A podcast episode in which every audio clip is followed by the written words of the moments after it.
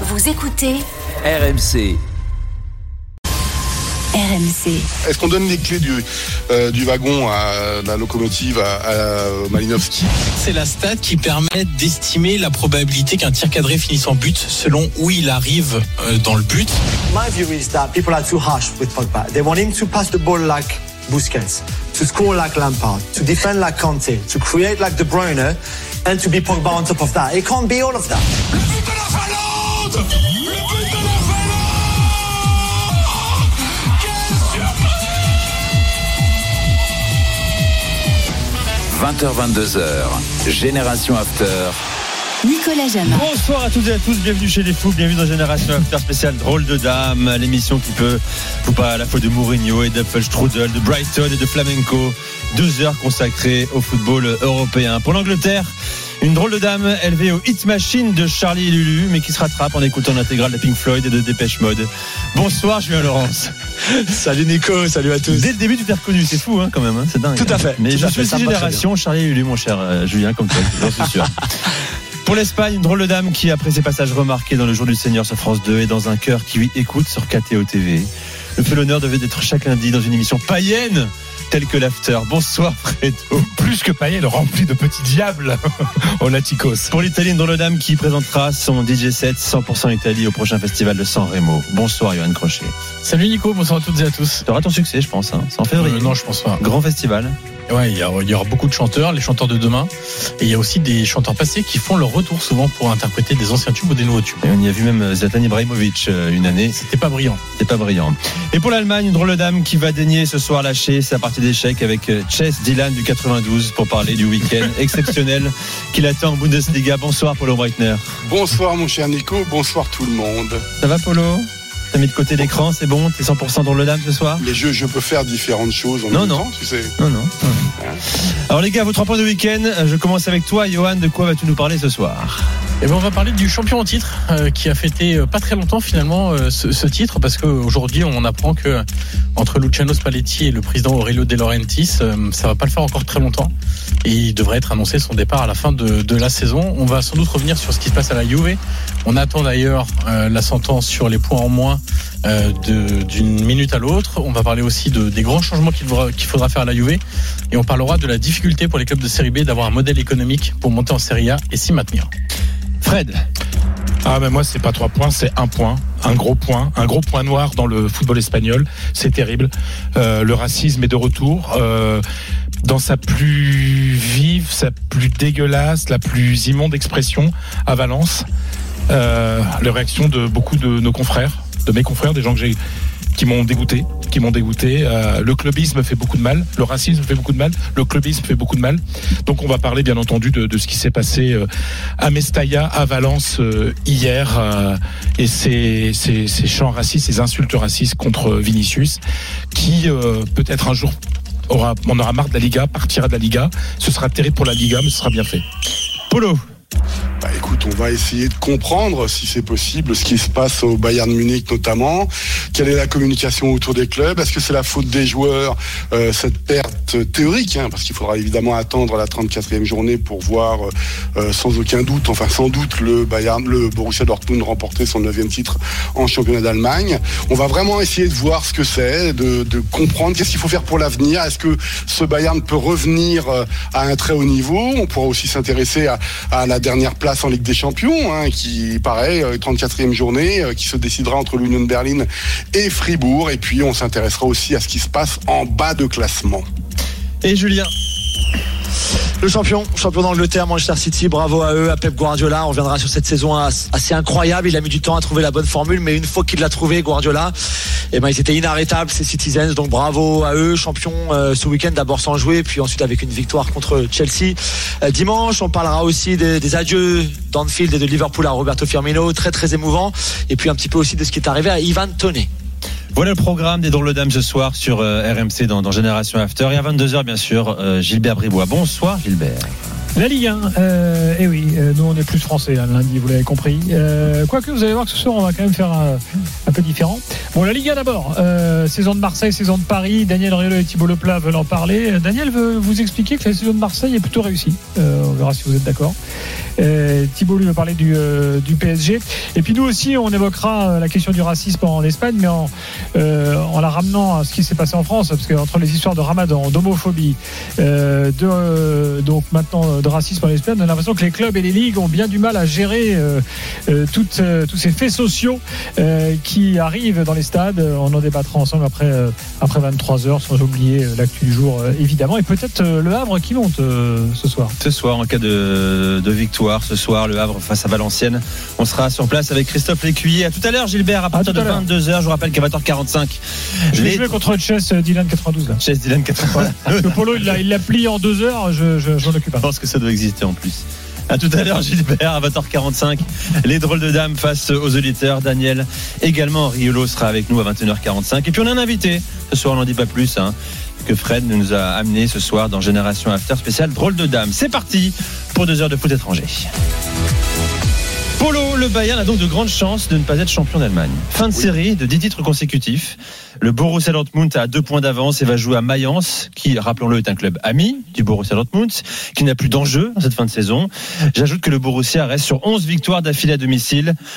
Bon, le Borussia va être champion, mon cher Polo. Bah, les statistiques, les probabilités sont là. Euh, le problème, c'est que c'est un petit peu la faute au Bayern Munich. Eh oui. hein. Depuis plusieurs semaines, je disais que le calendrier était favorable au Bayern.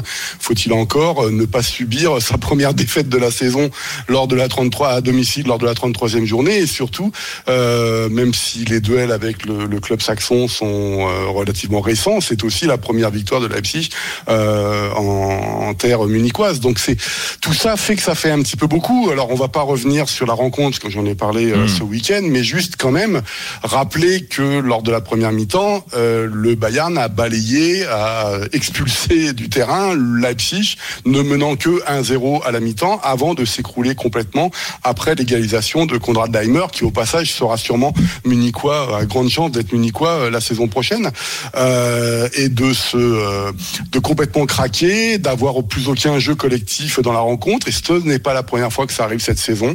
Et donc c'est ça qui est extrêmement intéressant à analyser, sans, et je le dis très clairement, sans avoir de réponse claire. C'est-à-dire que euh, je comprends très bien euh, depuis la nomination de, Thomas Tuchel sa communication, parce qu'il dit je suis dans l'incapacité de vous expliquer ce qu'il se passe.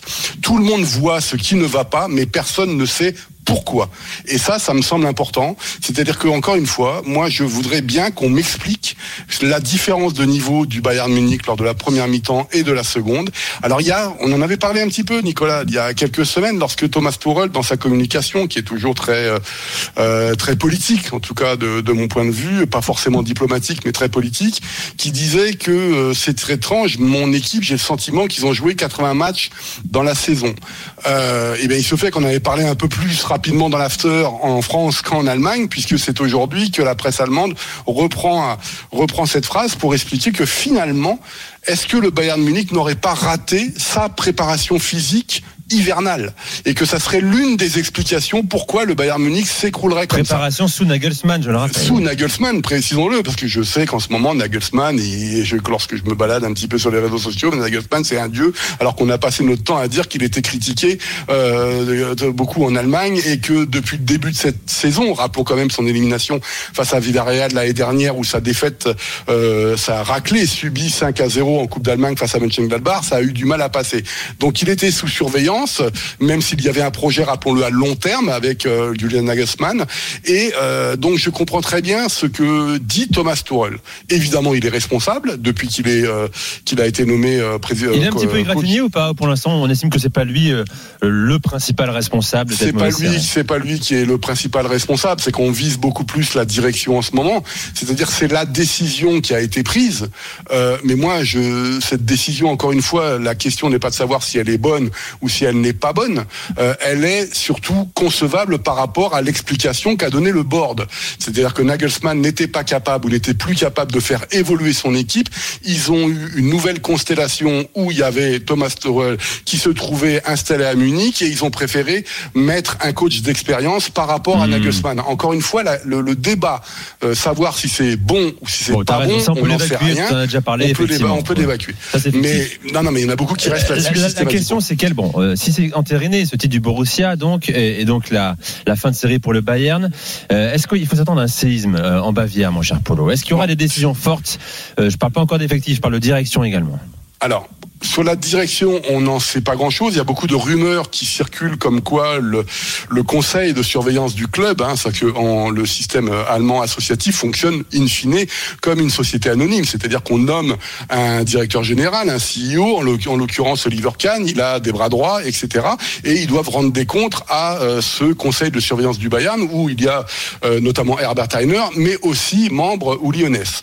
Euh, ce que beaucoup de personnes euh, oublient, c'est que le Bayern Munich, a jamais de décisions individuelles qui sont prises. C'est-à-dire que nous ne sommes pas dans une société anonyme classique où une période où une personne est nommée pendant trois ans ou quatre ans euh, et on fait son bilan au bout de trois ans ou quatre ans, on le garde ou on ne le garde pas. C'est-à-dire que les transferts, ce n'est pas Oliver Kahn qui décide. Euh, il y a toujours différentes personnes qui sont autour, dont ou. Et on, donc c'est pour ça que trouver des responsabilités, le qui, pourquoi, comment, est toujours compliqué. Pour que nos auditeurs comprennent bien, je vais vous vous euh, donner un exemple qui s'était passé lors de la nomination de Van Gaal, de Van Gaal, pardon, le- l'entraîneur néerlandais au Bayern Munich, euh, où Lyonès à l'époque était encore euh, en poste et il, il va chercher euh, Rummenigge, il va chercher son directeur financier, il va chercher euh, des amis à lui et il leur dit voilà, vous avez un chapeau ici, vous allez chacun avoir un petit papier, vous me mettez un coach étranger, vous me mettez un coach allemand et vous mettez tout ça dans le papier, dans le chapeau pour voir quel coach. Et c'est marrant, alors ça c'est la petite histoire, c'est que tous les Allemands qui étaient autour d'Oulionès ont souhaité avoir euh, Louis van Gaal euh, comme euh, coach du Bayern Munich, qui le deviendra d'ailleurs. Donc c'est ça, il faut bien comprendre comment fonctionne le Bayern Munich. Maintenant, il y a une communication qui est désastreuse. Ce week-end encore, après la défaite contre le Bayern Munich, euh, Brazo, donc euh, Salihamidzic, le directeur sportif, mais aussi membre du conseil de surveillance, ce que beaucoup de personnes oublient, euh, nommé par Oulionès, je rappelle, et a fait une déclaration dans sa communication qui est dramatique. En gros, il a entériné le fait que la saison était moisie, mais ça, à la rigueur, on pouvait tous s'en rendre compte. Mais il a dit, ne vous inquiétez pas, la saison prochaine, la préparation estivale, ce sera sous Thomas Tuchel, ce sera Thomas Tuchel qui s'en occupera, ça ira beaucoup mieux. C'est dramatique au niveau de la communication. Pourquoi? Mais parce que si je suis si je suis en première ligne dans l'attaque, je vais pas donner du je vais pas donner du grain à moudre à la presse en disant mais que se passe-t-il si le début de saison l'année prochaine n'est pas bon? C'est-à-dire on va dire mais attendez vous nous avez dit que ça allait être mieux. C'est une façon de mettre un peu de pression sur Thomas Tuchel. Mais sur Thomas Tuchel, mais sur lui aussi. Il est. Alors en fait, plus tu analyses le discours de de, de plus tu te rends compte. J'ai envie de prendre une expression. Alors je sais pas si c'est à considérer comme un gros mot, si on n'a plus le droit, mais en tout cas ça se dit beaucoup euh, dans le sud-est. C'est c'est un couillon. Tu vois Ouais, bah, C'est ça le ressemble à une fuite en avant, quoi. Vous verrez, on Euh, fera mieux la prochaine fois. On fera mieux après. problème. Et, et à chaque fois, ça se passe comme ça. Pour revenir juste Euh, sur l'effectif, euh, Polo, ouais. quand même, parce que euh, Alors. il faut quand même qu'on ait des raisons très très précises pour comprendre pourquoi le, le FC ne, ne, ne- ne gagnera aucun titre cette saison, ce qui lui arrive extrêmement rarement. Alors, il y a eu des défaillances individuelles, c'est-à-dire que aucun joueur n'a été toute la saison bon. Il y a eu des absences évidemment. Manuel Neuer, hein, qui s'est blessé lui-même, ne l'oublions pas. Il y a eu d'excellents articles, qui sont sortis cette semaine pour expliquer qu'est-ce qu'il faudrait faire l'année prochaine. Et il dit mettre un neuf, aller juste chercher un neuf, c'est juste un raisonnement simpliste. C'est plus une analyse globale de la situation qui est importante. Et là, on en revient systématiquement avec la question qui taraude en Bavière et en Allemagne depuis trois ans. C'est est-ce qu'on a un véritable numéro 6 au Bayern Munich? En gros, est-ce en a un Rodri? Point d'interrogation. Et donc ça pose la question évidemment de Joshua Kimmich, hein, qui aujourd'hui est très critiqué aussi bien parce qu'il est le capitaine, mais on sent que c'est pas un véritable leader. Euh, on, Goretzka n'est plus à son niveau Que en ce moment. Kimmich, hein, euh, que des Ah, rumeurs insistantes envoient au Barça Oui, alors il y en a toutes les semaines des rumeurs. En Hmm. gros, qu'on a le sentiment que tous les joueurs sont, cher, hein, Kimmich, sont- hein, oui, sont en vente. Et en fait, la presse allemande, si tu veux, va un cran plus loin euh, en reliant les résultats du Bayern Munich à la sélection allemande en disant mais si et si finalement cette génération, donc Nabri, Kimmich, Goretzka, euh, Leroy Sané, n'était pas assez bonne pour le niveau euh, que doit avoir le Bayern Munich. Euh, je trouve que c'est personnellement que c'est extrêmement Ouais. sévère et qu'en gros, est-ce que cette génération, il faut pas la jeter à la poubelle et en recommencer une autre euh, parce qu'elle a failli, tout simplement. Donc voilà. Le- on en est là. Mais je voudrais juste dire, et ça, moi, je vais me tourner vers Julien. Euh, il y a ce, on en a discuté, Nicolas, en, en off. Et il y a quelques jours, j'ai discuté avec des, des, personnes qui étaient très proches du Bayern Munich, et je leur dis, mais attendez, ne, ne, ne jetez pas tout, comme quoi c'est lamentable, etc. Euh, un, parce que je rappelle que de, sur la dernière décennie, ce qu'a fait le Bayern Munich est extraordinaire, et quand c'est extraordinaire, ça veut dire que ce n'est pas ordinaire. On a le droit de revenir à la normalité quelquefois. Et la deuxième chose, c'est que j'ai toujours le sentiment, mais c'est encore une fois critiquable, que le Bayern Munich, lorsque je regarde les résultats en Ligue des Champions, est toujours dans le top 3 européen avec le Real et j'ai Manchester City euh, devant. Donc moi j'ai envie, si tu veux, plutôt que de chercher une vérité absolue, demander à Julien ce qu'il en pense, parce que avec Manchester City, il a vu évidemment la double confrontation avec le Real, avec le Bayern Munich, et s'il sentait que le Bayern était complètement déclassé en Europe, ou si c'est la configuration actuelle de cette compétition qui fait que. Julien, tu peux répondre. Ouais, non, je pense que des, des, des, adversaires de City, surtout dans cette bonne période actuelle là, euh, depuis la bonne formule trouvée par Guardiola, c'est l'adversaire qui, qui leur a causé le plus de, de problèmes. Encore l'autre jour, je regardais les expected goals de tous, de tous les matchs de la saison quasiment, et c'est le Bayern au match retour notamment, ils ont, ils ont plus de, ils ont donc deux buts, deux, de, plus de deux d'expected goals, qui leur a causé beaucoup de problèmes. Si Leroy Sané marque son, son énorme occasion après la pause au match aller, peut-être que toute la double confrontation est complètement différente aussi. Donc non, je suis, je suis, je partage avec toi le sentiment que ils ont, en tout cas contre City, ils ont été bien meilleurs peut-être que ce que beaucoup de gens ont voulu laisser croire. Bon allez, on fait une pause messieurs, on fera un bilan euh, bientôt sur euh, dans Génération After avec Polo. Concernant l'avenir de pas mal de cadres du, du FC Bayern, Thomas Müller en l'occurrence, Benjamin Pavard aussi, l'avenir Leroy Sané, Serge Gnabry, euh, Sadio Mané également qui a priori, bon le Bayern n'en veut plus, hein, on en reparlera bientôt avec toi mon cher Polo. Dans un instant le titre de Manchester City avec Julien Laurence bien sûr. Et puis reste avec nous également à 21h hein, le gros dossier euh, racisme en Espagne. Vinicius au cœur euh, de cette affaire, victime euh, dans cette affaire. Pour nous appeler également au 32-16 dès 20h45. Reste avec nous, Génération After, avec les drôles dames sur RMC. À tout de suite. RMC, 20h22h, Génération After. Nicolas Jamin. Avec Julien Laurence, Paulo Breitner, Fred Armel et Johan Crochet, je vous rappelle, amateur 45, les drôles de dames face à vous, auditeurs, vous nous appelez au 32-16 pour poser vos questions. Johan, tu voulais prendre la parole. Petite news, la Gazeta nous annonce que la Juve a été condamnée à moins 10 points. Oh Important. Et Nedved a été acquitté. Nedved a quitté, mais le plus important, c'est surtout moins de 10 points. Surtout les moins de 10 points pour la Juve, hein, qui va donc sortir du top 4. Sachant que la fédération avait réclamé 11 points cette fois-ci qui va sortir du top 4 euh, de Serie A, c'est une information importante. Euh, ce qui veut dire, avec moins 10 points que la Juve, je fais calculer sous les, sous les yeux, 59 points, 7ème avec la Roma. Devant la Roma, grâce à, la, à une meilleure différence de but. Donc, euh, la Juve derrière, puisque la Roma vient d'égaliser à l'instant. Ah, à l'instant, d'accord. Donc, euh, donc 7ème de Serie A, derrière la, la, la Roma. De toute façon, on a vite senti que le but, que ça soit moins 12, moins 11, moins 10, etc., le but, c'était de les sortir de l'Europe déjà de les sortir de la Ligue des Champions tout court. Et ensuite, on hésitait à est-ce qu'on les sort de, de aussi de l'Europa League et de la Conference League. Par exemple, une personne, Christeline, qui est une personne très proche de la Juve et de l'UFA, euh, disait ce matin ce que je trouve assez, enfin, c'est une personne qui a une fonction à l'UFA et qui s'est exprimée sur ça parce qu'elle s'exprime tout le temps sur la Juve. On, on connaît, est pro Juve, enfin pas pro, mais supportrice de la Juve, etc. Elle a des très bons contacts avec les Agnelli. Elle disait, euh, moi je pense qu'il y aura moins 15, euh, etc. Donc moi je trouve qu'une personne de l'UFA qui s'exprime sur une sanction comme ça, alors qu'elle a, elle a une responsabilité quand même vis-à-vis de l'UFA, je trouve ça un petit peu bizarre. C'est le sentiment, c'est tout de suite dit, oula, si elle, elle nous dit que le but c'est de les sortir de la Coupe d'Europe, c'est que c'est vraiment ce qui va se passer parce qu'elle, elle est au courant de tous les dossiers de la Juve à la fois en Italie, à la fois au niveau de l'UFA.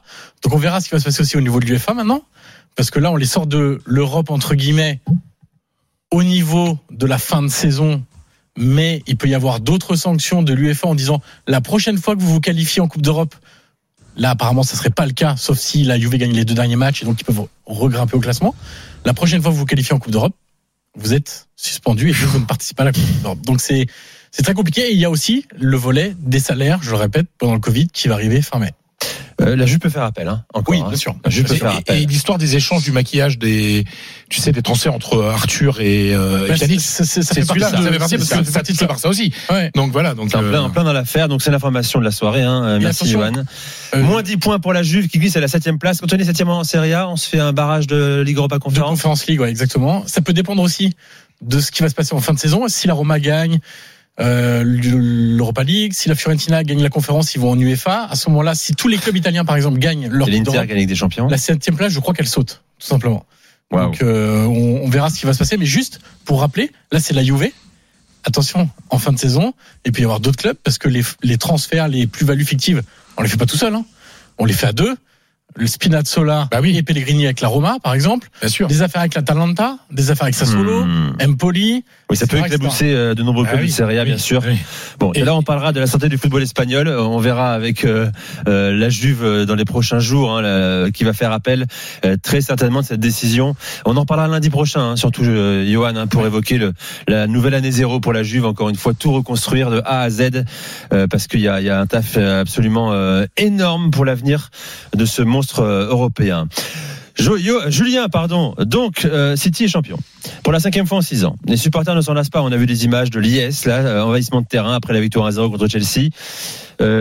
Pas un soulagement, mais une joie très expressive. Julien, est-ce que c'est parce qu'il a fallu aller le chercher celui-ci plus que, d'autres par le passé? Ouais, un petit peu, c'est vrai. C'est vrai que on l'a dit tout à l'heure un petit peu dans l'introduction. Il a fallu que Pep Guardiola trouve la, bonne formule. C'est une équipe, par exemple, entre euh, la fin décembre et le milieu février, n'avait gagné que 7 matchs, je crois, toutes compétitions confondues, ou 8 matchs. Il y avait des défaites, il y a eu des matchs nuls à Nottingham Forest, par exemple, à la dernière minute. Il y a eu des matchs nuls contre Everton aussi. Il y a eu des matchs compliqués où ça jouait pas très bien au foot. On se rappelle des critiques, par exemple, de Guardiola contre Kevin De Bruyne, son propre joueur, en disant je suis pas content. Il faut qu'il retrouve euh, sa forme, euh, qu'il aille retrouver les de son jeu pour retrouver sa forme. Euh, on a vu des joueurs comme Gundogan, comme John Stones, à, des moments, Kyle Walker ne pas être titulaire, ne s'asseoir sur le banc des remplaçants. On a vu De Bruyne aussi s'asseoir sur le banc des remplaçants à Tottenham, par exemple, qui a- qui a- qui a battu Manchester City en championnat. Donc c'est vrai qu'il y a eu des moments un peu compliqués. Et puis, et puis une fois que la formule a été trouvée, une fois que la machine s'est mise en marche, et ben voilà, ça fait 12 victoires de suite en, en championnat. C'est, c'est peut-être la meilleure équipe de l'histoire du football anglais, pas simplement de la première ligue, mais s'ils venaient à faire ce, ce fameux triplé, donc il leur reste deux finales maintenant, euh, la Coupe d'Angleterre contre Manchester United le, le 3 juin à Wembley, et puis bien sûr la Ligue des Champions contre l'Inter à Istanbul le 10. S'ils parvenaient donc à, à faire ce triplé exceptionnel que pour égaler le, le Manchester United de Sir Alex Ferguson de 99, qu'il avait fait dans d'autres circonstances, avec une finale euh, miraculeuse contre le Bayern, bien sûr, euh, au Camp Nou à Barcelone. Ça pourrait effectivement, le débat serait relancé sur la place de cette équipe de City et la place de Guardiola, bien sûr aussi dans le dans le euh, dans le gratin des entraîneurs, des plus grands entraîneurs, peut-être le plus grand de l'histoire lui aussi. Ce qui est beau, je trouve, moi cette saison, c'est cette évolution encore une fois, qu'il soit allé chercher cette bonne formule, qu'elle ait mis du temps à arriver, qu'il ait dû travailler, qu'il ait dû changer des choses à chaque fois. Le départ de Joao Cancelo, par exemple, au mois de janvier, beaucoup de gens ici en Angleterre ont critiqué Guardiola euh, sur le fait d'avoir laissé partir Cancelo, par exemple, euh, six mois après avoir laissé partir Zinchenko. Donc tu te dans une équipe sans vraiment de vrais latéraux. Comment est-ce qu'il allait jouer Mais pourquoi il se privait de latéraux d'un seul coup alors que pendant longtemps les latéraux ça a été très important pour lui. De Jordi Alba à Dani Alves en passant par Benjamin Mendy, euh, même si j'aime plus trop dire son nom, à, à Cal Walker et, à d'autres, à Zinchenko aussi, etc. Et ben non, il avait tout tout dans sa tête quelque part. Il a fallu qu'il cherche, qu'il essaye, qu'il tente, qu'il expérimente. Et au final, il a trouvé cette équipe qu'on voit actuellement, qu'on a vu humilier le Real de Madrid, le Real Madrid, pardon, Fredo, qu'on a vu Oula. battre le Bayern, même si ça a été compliqué euh, par moment. Mais cette équipe qui est juste, euh, qui est juste une équipe incroyable, quoi. Et donc voilà, le titre est arrivé. euh, C'était, c'est leur titre. Ils ont gagné 5 sur les six dernières années. C'est les, la plus, c'est les plus forts. C'est le meilleur effectif. C'est le meilleur entraîneur. Sûrement la, et la meilleure équipe d'Europe, d'expérience. hein, à confirmer bien sûr en finale contre l'Inter, mais la meilleure équipe d'Europe. Johan avait une réaction. Ouais, je, je pense qu'on ne mesure pas assez à quel point Guardiola est vraiment un génie. Euh, Je suis d'accord avec toi. Parce que, évidemment, que tu citais l'importance et la prépondérance des latéraux dans le jeu de City ou même du Barça les années précédentes. Là, il révolutionne tout. En fait, toute son approche change avec d'autres profils sur les côtés. On se souvient aussi de l'importance qu'avaient ces latéraux dans les half space, de, de, de, de, de- de- dans le construction, dans la construction du jeu, d'autres qui venaient des milieux de terrain supplémentaires. Bref, je, je trouve que c'est quelqu'un qui prend des risques, qui réussit à imposer des idées qui sont anticonformistes au départ, qui deviennent des idées dont s'inspirent les autres. Mhm. Et je trouve qu'il fait partie des, des tout meilleurs parce que, alors je lui souhaite d'entraîner encore longtemps, hein, mais l'héritage que va laisser Pep Guardiola au football sera énorme. Il y a beaucoup d'entraîneurs qui vont se revendiquer de Pep Guardiola. De... C'est déjà le cas d'ailleurs. C'est- c'est déjà- déjà, hein, évidemment, Vincent mais- Compagnie, mais- et puis. Mais, mais Bien sûr, tous ceux qui ont eu les futurs entraîneurs, qui auront la vingtaine, etc., euh, qui vivent tout ça, etc., je, je pense qu'on a, euh, comme on dit là, il y a beaucoup de, de petits disciples de, de, de Bielsa. Euh, parce que Bielsa maintenant est beaucoup plus âgé, on aura tous les petits disciples de Guardiola dans quelques années et ça sera formidable. Comme pour Régis Sebris dans 20 ans également. Euh, Allez, allez, je, je suis quand même obligé de la Et de faire. Roberto Del Zerbi En- en Italie. en- quand je vous écoute, là, c'est c'est- c'est uniquement pour être euh, le poil à gratter. Qu'est-ce que ce sera quand il gagnera trois Ligues des Champions de suite? On, on peut prolonger le débat Oui, on va prolonger le débat avec toi, Polo. Juste, tu parlais de Carlo Ancelotti, bien sûr. Zidane, Non, surtout. non, euh, Zidane, Zidane, C'est un vrai débat à faire. Est-ce que Zidane va faire des émules dans son dans sa carrière d'entraîneur autant que Guardiola? Je pense pas, Fredo, personnellement, mais bon. Non, parce que Zidane considère que les joueurs sont plus importants que l'entraîneur. C'est c'est pas- le cas. Guardiola qui a beaucoup d'importance à ses joueurs également aussi, je pense. Non, mais pour continuer euh, ce qu'a très bien dit Johan, euh, ce qui est extraordinaire dans cette équipe, c'est que euh, moi j'attendais l'explosion de Foden cette saison. Euh, et finalement, qu'est-ce qu'on voit dans son équipe? On a vu les quatre centraux hein, qu'il a mis en place, ce qui est quand même dans un jeu ultra offensif. Si tu veux, si tu commences à toi à mettre sur une feuille de papier ton 11 de départ, on va te dire bon, on va jouer d'une façon très offensive, etc. Tu vas pas mettre quatre centraux derrière, quoi. Et il, il met quatre centraux, mais on a oublié de parler des milieux offensifs. Grilich, à ma connaissance, à Aston Villa, si je m'en rappelle bien, il jouait 8, il jouait 10, il jouait un peu tout. Là, c'est, il, est, il joue, c'est un meneur gauche. Euh, Bernardo Silva, c'est pas un attaquant d'aile, c'est un meneur, à ma, à ma connaissance, de formation comme Kevin De Bruyne, et il le fait jouer comme ailier. Euh, c'est-à-dire qu'on pourrait très bien, on pouvait très bien s'imaginer en début de saison, Marès d'un côté, Foden de l'autre, et l'explosion notamment, notamment de l'anglais. Mais c'est pas ça, c'est que ça empêche pas le jeu de Manchester City d'être Mmh, magnifique. Son expression. C'est-à-dire que Grealish, c'est, il il fait, c'est pas qu'un meneur, il fait autre chose. Donc l'expression collective, elle est géniale et encore une fois, c'est difficile de, de, de trouver un défaut à cette équipe, alors que euh, j'ai pas vu. Ça fait combien de temps que j'ai pas vu trois, euh, trois meneurs ou trois 10 entre guillemets, parce que ça existe plus vraiment. Moi, je- euh, Juste pour finir là-dessus, Vas-y, Julien. juste pour finir sur, après Johan et, et Polo, moi je pense, et je pense que ni Guardiola, ni les gens de son entourage très proches ne, ne un jour. Mais je pense que la dernière innovation, donc celle d'avoir mis John Stones, euh, défenseur central, qui ensuite vient s'intercaler au milieu de terrain, euh, je pense qu'il a copié des Herbie euh, cette saison Mhm. pour créer le- la même petite boîte qui, que vous pouvez trouver. Euh, regardez, allez, allez analyser les matchs de, de Brighton et de Manchester City, enfin pas que de Brighton, hein, mais de toute la carrière de Deserbi. Et je pense que Guardiola, qui a toujours été très très élogieux envers Deserbi, encore plus depuis l'arrivée des Deserbi chez nous ici en Angleterre, je pense que de, de, de, de voir Deserbi faire ce qu'il fait. Et rappelez-vous, il y a pas très longtemps, il disait que que ce Brighton-là de Deserbi était la, la, la meilleure équipe de construction dans la, dans la construction du jeu de, de toute l'Europe actuellement. Meilleur que le Napoli, meilleur que son City, meilleur qu'Arsenal, meilleur que je sais pas moi le Bayern, qui vous voulez. Et, et je, je voilà, je serais vraiment pas surpris. Si, c'est pour vous dire à quel point c'est un c'est un génie qui parfois même se, se- trouve d'autres idées chez les autres, les applique à soi-même. Et c'est là c'est là où c'est très fort parce que C'est une recherche Brighton joue différemment de tout à fait, ouais. Exactement. Euh, avec Brighton, hein, euh, bon, qui va sûrement finir européen hein, pour la première fois de son histoire, C'est Julien. Euh, c'est Ah, fait, fait. fait même, pardon, pour euh, Brighton, qui va découvrir la Coupe d'Europe la saison prochaine avec euh, avec deux Herbie. Euh, voilà les gars, on aura le temps hein, de revenir sur le travail de Guardiola, le comparer à celui de Zidane également. Il y aura pas mal de débats à faire au mois de juin, comme euh, vos championnats seront interrompus. On va bien s'amuser. On a beaucoup de thématiques à développer, on prendra le temps, euh, messieurs. C'est parti pour la première minute de la soirée. Euh, elle est pour Fred Hermel. On envoie la musique, Toto, s'il te plaît.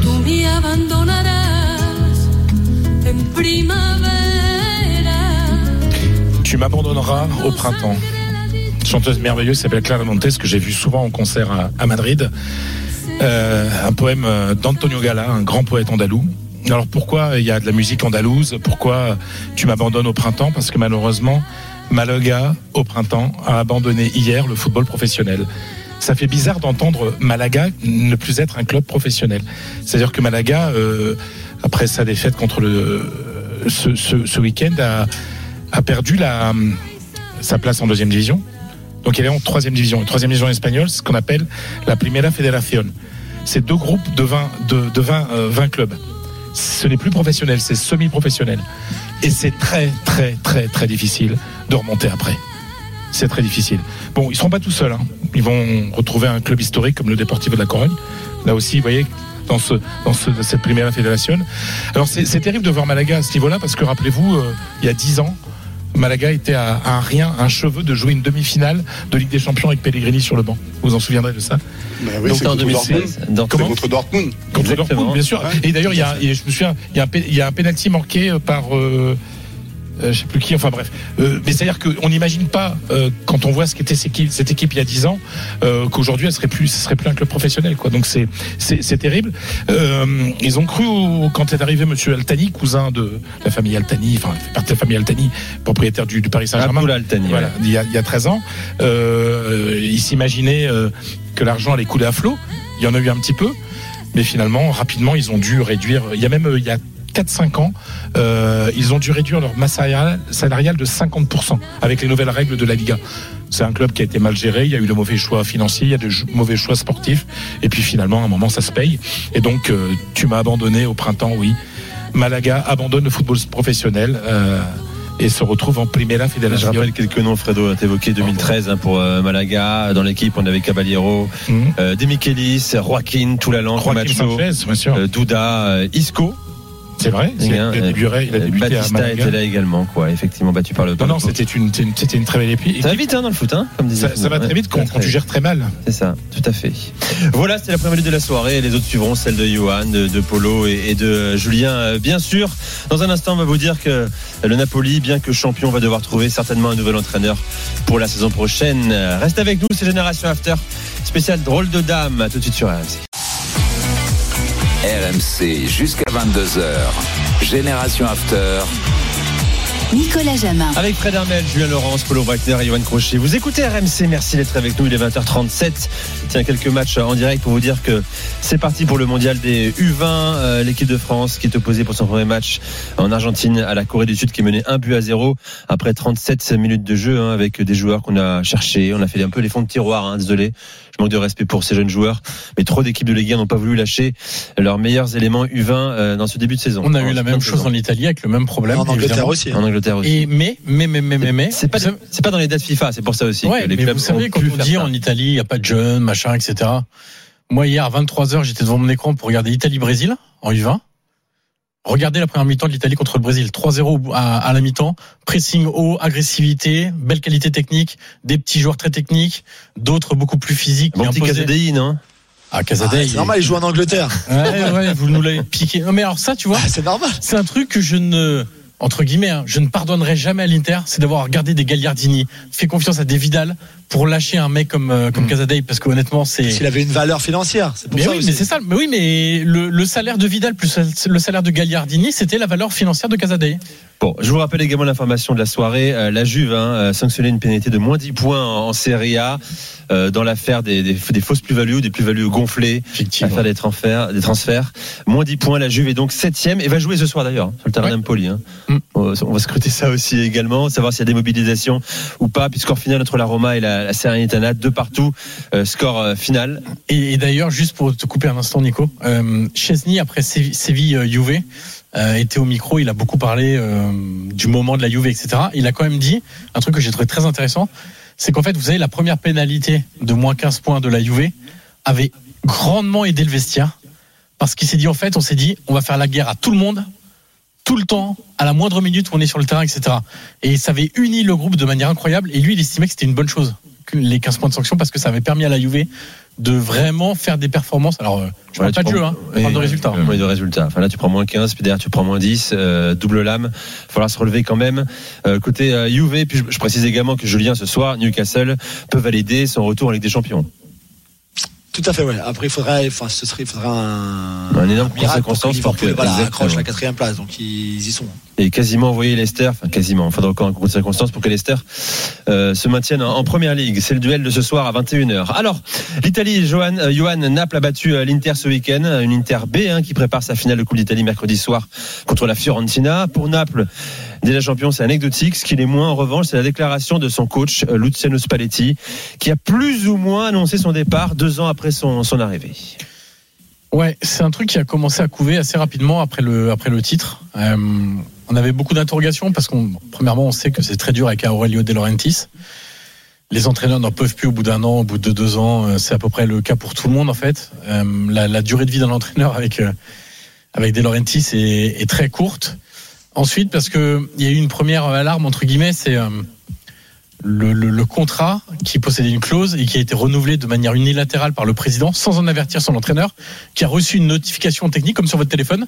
En gros, euh, euh, contrat renouvelé, option levée, etc. Point. Pas de communication du président, rien du tout. On a su ensuite que le président ne l'avait pas appelé le soir à Udine, là où le Napoli matérialise le fait de gagner le titre de champion d'Italie. Euh, donc ça commençait à faire euh, beaucoup. Alors que Spalletti dise euh, publiquement que il y a quand même cette question de est-ce qu'on peut faire aussi bien la deuxième année Ce sera très difficile. Je veux dire, le Napoli, c'est son troisième scudetto dans son histoire, donc évidemment que c'est quasiment impossible finalement de, de, regagner tout de suite ou de faire une aussi bonne saison même en ajoutant la Ligue des Champions d'ailleurs, parce que quart de finaliste de Ligue des Champions, c'était le, le- le- les huitièmes, c'était le plafond d'air avant avant cette saison. Mais il y a quand même quelque chose. Ce sera sans doute un accord euh, tacite entre les deux. euh, On s'égratigne pas, euh, voilà, et, et on serre la main et au revoir. Euh, c'est navrant parce que en fait, alors évidemment, tout à l'heure, tu disais ça va vite dans le football pour Malaga. Euh, il y a trois semaines, ça fêtait le titre à.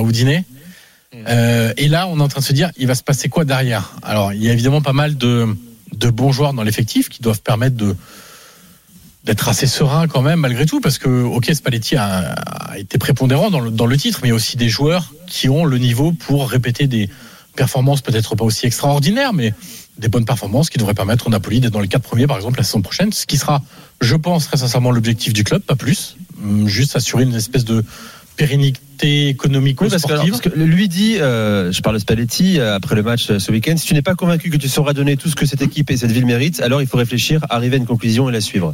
c'est ça. Donc là, je pourrais pas donner autant Ouais. la saison prochaine c'est pour ça que que, ce que j'ai pu donner cette saison. C'est pour ça que les le objectifs doivent être revus un peu à la baisse, ce qui est logique. C'est Ouais. les objectifs de début de saison de cette saison. En fait, c'est qualifier en Ligue des Champions, Ligue des Champions, sortir de la phase de groupe, peut-être huitième, si ça se passe bien, un quart de finale, et puis, et puis voilà. Mais en fait, le Napoli est en train de se dire, était en train de se dire, on va avoir un été, mes amis. Ça va Ouais, être C'est ça la difficulté. génial. on est champion, on va en profiter. Ils ont déjà très bien profité. Euh, mais ça va durer tout l'été, etc. Ça va être génial. Oui, enfin, ils, ils savent très bien qu'un jour ils vont se faire une notification comme le coach pour dire que Osimhen signe euh, au- en France, Aussi. au PSG ou en Angleterre, Aussi. que Gvarasrelia Ou- va sûrement partir ou- à- ou en Espagne ou ailleurs, ou euh, voilà. Euh, donc euh, ils vont apprendre, ils vont vivre un été très agité, avec un effectif à remodeler euh, pour partie quand même. Ce, qui est, ce qui est difficile, c'est qu'il y a des joueurs qui étaient très attachés à Spalletti. Il faudra voir comment ils réagissent Eh oui. aussi. Eh C'est- oui. C'est surtout Eh oui. ça, en fait, quand Ouais. tu décides de faire partir un entraîneur. euh, Il y a des liens très forts qui se sont créés cette saison. Les joueurs en parlent très régulièrement de ce que leur a apporté. Même pour les francophones, par exemple, essayer de retrouver les propos de Zambo Anguissas qui disait de Spalletti, c'est extraordinaire, en fait. Donc, euh, il y a évidemment ce, ce- cette incertitude mercato liée au départ de Spalletti. Maintenant, il y a aussi l'incertitude qui va le remplacer. Euh, c'est un peu la, la, question du moment. Euh, beaucoup de noms. Euh, je vais relayer ce qu'a dit un journaliste de la RAI, même s'il faut le prendre avec des pincettes. Mais un journaliste de la RAI a expliqué que le Napoli avait trouvé un accord avec Gasperini de l'Atalanta. Donc, on peut pas faire plus différent en termes de football entre Spalletti et Gasperini. Quand je parle de révolution, là, ça va vraiment être une révolution. Je parle même pas de système de jeu, parce qu'évidemment c'est très différent. Défense à 4, défense à 3, pas le même nombre au milieu, pas le même nombre. Mais c'est juste que ça joue pas du tout pareil. C'est pas Spalletti, on le dit un peu, c'est le style espagnol de l'époque qui, qui marchait très bien, un peu se rapproche de De Zerbi par exemple. Euh, alors que Gasperini, c'est euh, c'est rock'n'roll quoi. C'est-à-dire euh, les seconds ballons, du jeu très direct, beaucoup de courses, etc. Donc on verra ce que ça va donner. Il y a aussi des questions par rapport à l'effectif là-dessus, parce que Gasperini il joue sans ailier. On fait quoi de Gvarastrelia On fait quoi de Politano? On fait quoi de Lozano? Parce qu'à l'Atalanta, on le voit très bien. Ils lui ont mis des joueurs qui ne sont pas des, enfin, qui sont des ailiers, alors qu'ils ne les utilisent pas, comme Lukman et Boga. Et au final, c'est un peu compliqué. Lukman a eu une très bonne période avec beaucoup de pénalties marqués.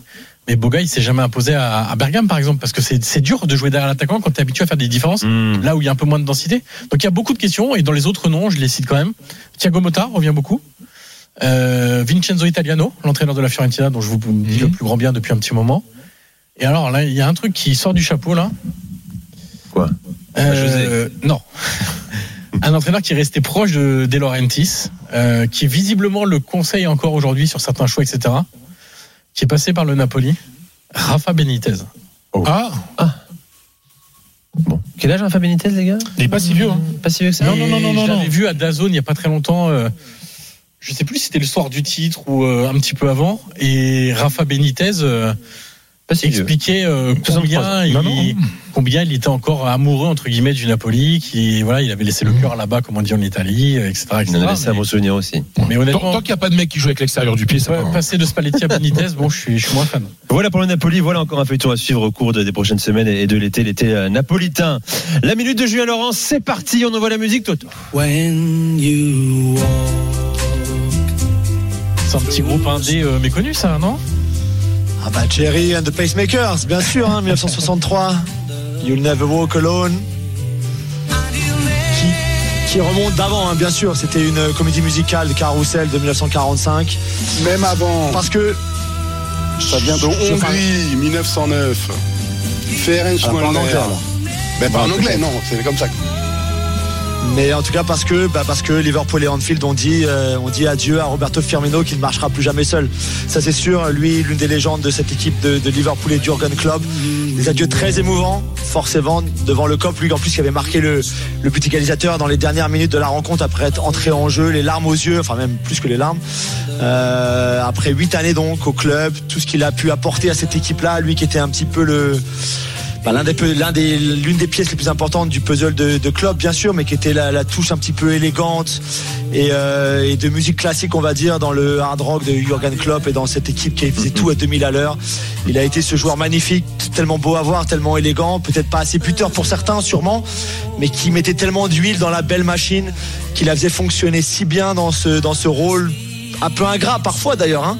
très altruiste en tout cas de, euh, eh ben, de celui qui faisait briller Sadio Mané, qui faisait briller Mo Salah et qui faisait briller un petit peu tout le monde, beaucoup plus que lui en tout cas. Donc voilà, Euh, je pense que c'était la, fin forcément pour Bobby Firmino, pour Liverpool, c'est le bon moment de partir. Mais ça a été effectivement très très émouvant sous le soleil d'Anfield d'entendre le cop chanter cette magnifique chanson qu'on entend en ce moment.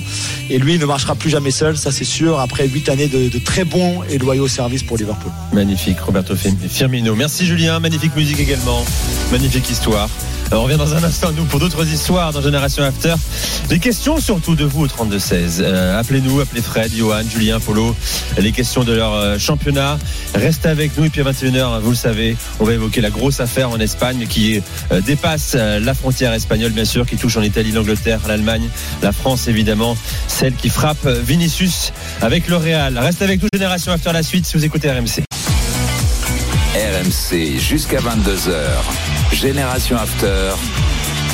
Nicolas Jamin. Avec Julien Laurence, Fred Armel, Paulo Breitner et Johan Crochet, on est ensemble jusqu'à 22h. À 21h, on évoquera euh, l'affaire euh, autour de Vinicius en Espagne, bien sûr. D'abord le direct, la Ligue 2, Christophe Lécuyer, bonsoir. Salut Nico. Le Havre euh, qui reçoit Valenciennes ce soir pour valider sa montée en Ligue 1. Ouais, salut Nico, bonsoir à tous. 8 minutes de jeu et c'est bien mal parti ici au stade Océane avec l'ouverture du score euh, valenciennoise ici après Ah bah, 7 dis donc. minutes de jeu. Début de match incroyable. Un des Havrais qui se sont fait surprendre sur un gelon. Le ballon pour Sanganté qui, euh, alors qu'il est dans une situation confortable, pour une raison assez inexpliquée, tente la passe en retrait vers son gardien Desmas. Sauf que voilà, Gerbic en profite. Il vient euh, se présenter seul face à, à Desmas. Le gardien Havrais contraint de faire la faute. Averti, penalty. Gerbic se fait justice lui-même et signe par la même occasion son neuvième but personnel cette saison. Forcément, ça a créé un froid, euh, vous vous en doutez ici dans ce stade Océane, car ce soir c'est le grand soir. Ça doit être le Ouais. grand soir pour euh, le club doyen du football français qui s'apprête effectivement à retrouver l'élite. Mais pour ça, mais pour ça, il faut que ça gagne évidemment. Et on l'a bien compris, Valenciennes ne le- ne l'entend pas de cette oreille, car si le Havre ce soir joue sa montée en Ligue 1, Valenciennes joue sa survie en Ligue 2. Merci Christophe. Euh, les drôles dames face aux solitaires, j'accueille Max au 32-16. Salut Max. Salut, salut Bienvenue à sur RMC. Salut Max. Question, alors, tu es supporter d'Arsenal, question pour Julien Laurence. Oui, bien sûr, question pour le frérot des Gunners, des Gunners Julien. Alors Julien, j'ai euh, deux questions. Euh, euh, la première, c'est qu'est-ce qu'on dit euh, en Angleterre? J'aimerais savoir un peu euh, ce que disent les observateurs de la saison d'Arsenal, puisque j'ai vu qu'ils ont battu le record européen de l'équipe qui a été le, le plus souvent, enfin le plus longtemps en tête sans gagner le championnat. Donc qu'est-ce qu'on dit de cette saison? Et puis la deuxième question, rapidement aussi, c'est euh, euh, qu'est-ce qu'on prévoit pour le mercato des Gunners? Est-ce qu'il y a déjà des, des choses qui se dessinent? Ouais, alors ce qu'on dit, ben, c'est un peu partagé, mais tu peux le voir notamment sur les réseaux sociaux. Il y a, il y a pas mal de euh, certains observateurs d'ailleurs qui disent qu'ils ont, bah, qu'ils ont, euh, qu'ils ont lâché euh, ce titre qui leur était promis entre entre guillemets. Donc t'as- deux façons de le voir. Soit c'est City qui est allé chercher ce titre, soit c'est Arsenal qui l'a perdu. C'est voilà, c'est un débat qui est ouvert ici. Certains consultants comme Rio Ferdinand par exemple considèrent que bah, c'est Arsenal qui l'a perdu, qu'aurait dû le gagner, qui l'a perdu. D'autres sont un peu plus euh, sont plus sur le côté. Euh, City, c'est une machine, c'est la meilleure équipe du championnat. C'est, on l'a dit tout à l'heure, le meilleur effectif, le meilleur entraîneur, le plus d'expérience, tout ce que vous voulez. C'est la meilleure équipe. C'est normal qu'ils, qu'ils soient champions c'est peut-être un petit peu entre les deux. Je sais pas. Moi, je le, je, crois, j'en parlais samedi soir dans l'after déjà. Pour faire vite, pour moi, c'est une course de Formule 1. T'as deux voitures. T'as la voiture de Manchester City qui a toujours été la plus rapide, la plus performante, la plus, euh, la plus puissante, avec le meilleur pilote, celui qui a le plus d'expérience, qui a déjà gagné plusieurs titres de champion de Formule 1. Et en face, t'as la, la, la Formule 1 d'Arsenal qui est, qui est beaucoup moins rapide, qui a pas d'expérience, mais qui, mais qui au début est parti en tête et fait le, la majeure partie de la course en tête. Et puis au final, se fait quand même doubler parce que, bah, parce que logiquement, l'autre, voiture étant plus rapide, plus puissante, avec plus d'expérience, etc. C'est elle qui gagne et, c'est normal qu'elle gagne et c'est, et c'est mérité qu'elle gagne aussi. Donc voilà, pour moi, c'est, c'est plus comme ça. Après, tu auras toujours des, détracteurs qui diront que c'est Arsenal qui a, qui a, fait un bottle job, comme je vous l'ai raconté plusieurs fois. Donc ils ont, euh, ont lâché l'affaire et qu'ils ont, qu'ils ont perdu ce titre-là. Je pense que c'est plus compliqué que ça. Et sur la saison prochaine, je pense qu'il y aura un gros investissement de la part de la famille Cronquet, des propriétaires, qui vont essayer de faire un Declan Rice, par exemple. On a vu aujourd'hui dans, dans les médias anglais qu'ils étaient aussi intéressés par Mason Mount, par exemple, de Chelsea, à qui il reste qu'un an de contrat, euh, dont on est euh, assez fan dans l'émission, notamment Polo et moi. Euh, donc voilà, je pense qu'il y aura, il y aura des arrivées, des joueurs, des joueurs très intéressants qui vont élever le niveau de jeu de cette équipe-là, avec plus de plus, je pense aussi de, concurrence pour certains postes, notamment le départ de Granit Xhaka est acté. Il sera donc remplacé aussi. Donc voilà, je pense qu'il y aura pas mal de mouvements au niveau des départs et des arrivées aussi cet été. Merci Max. Voilà la réponse très complète de Julien Laurence. Euh, tu peux nous rappeler euh, un lundi soir, même dans la semaine. N'hésite pas. Alors, bonne soirée, les gars. Bonne soirée à toi. On fera plus loin la semaine prochaine. On vous le promet. Hein. On a pris beaucoup de temps, notamment pour annoncer la, sanction qui frappe la Juve et euh, 10 points de pénalité pour la Juve. On en parlera euh, bien sûr là aussi dans les dans les prochaines journées. Reste avec nous dans un instant. Euh, gros dossier Espagne après ce dimanche épouvantable à Valence.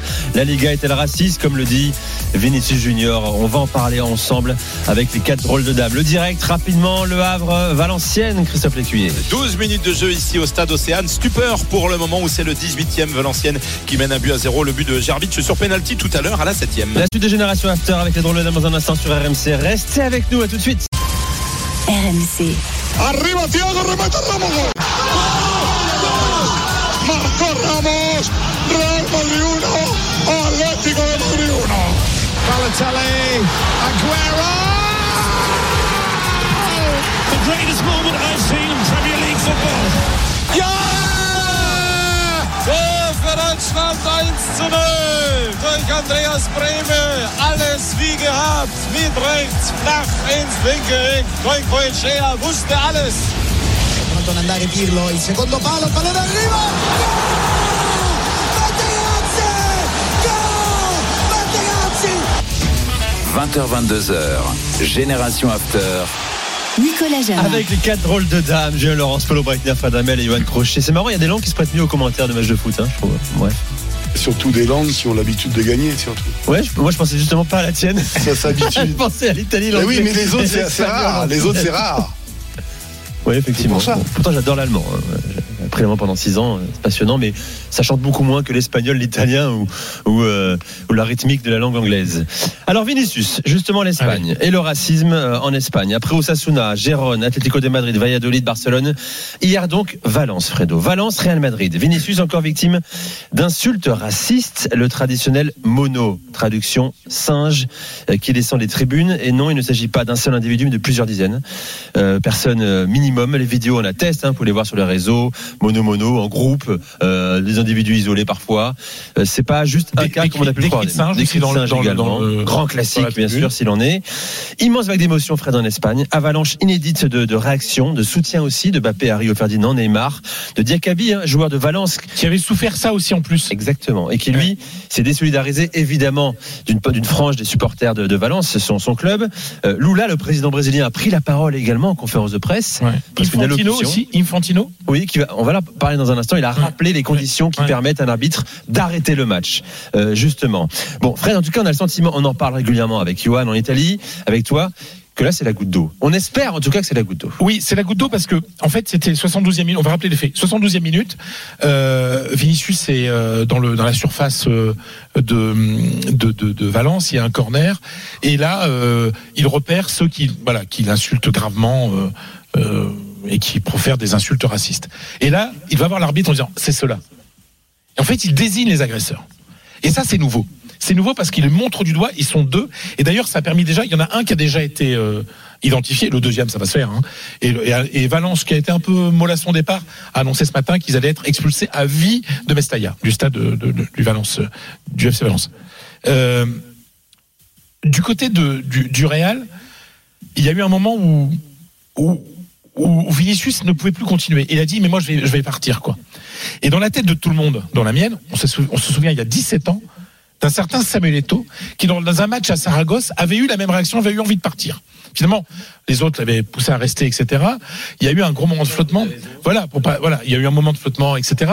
Euh, Le match a été arrêté pendant pendant une dizaine de minutes.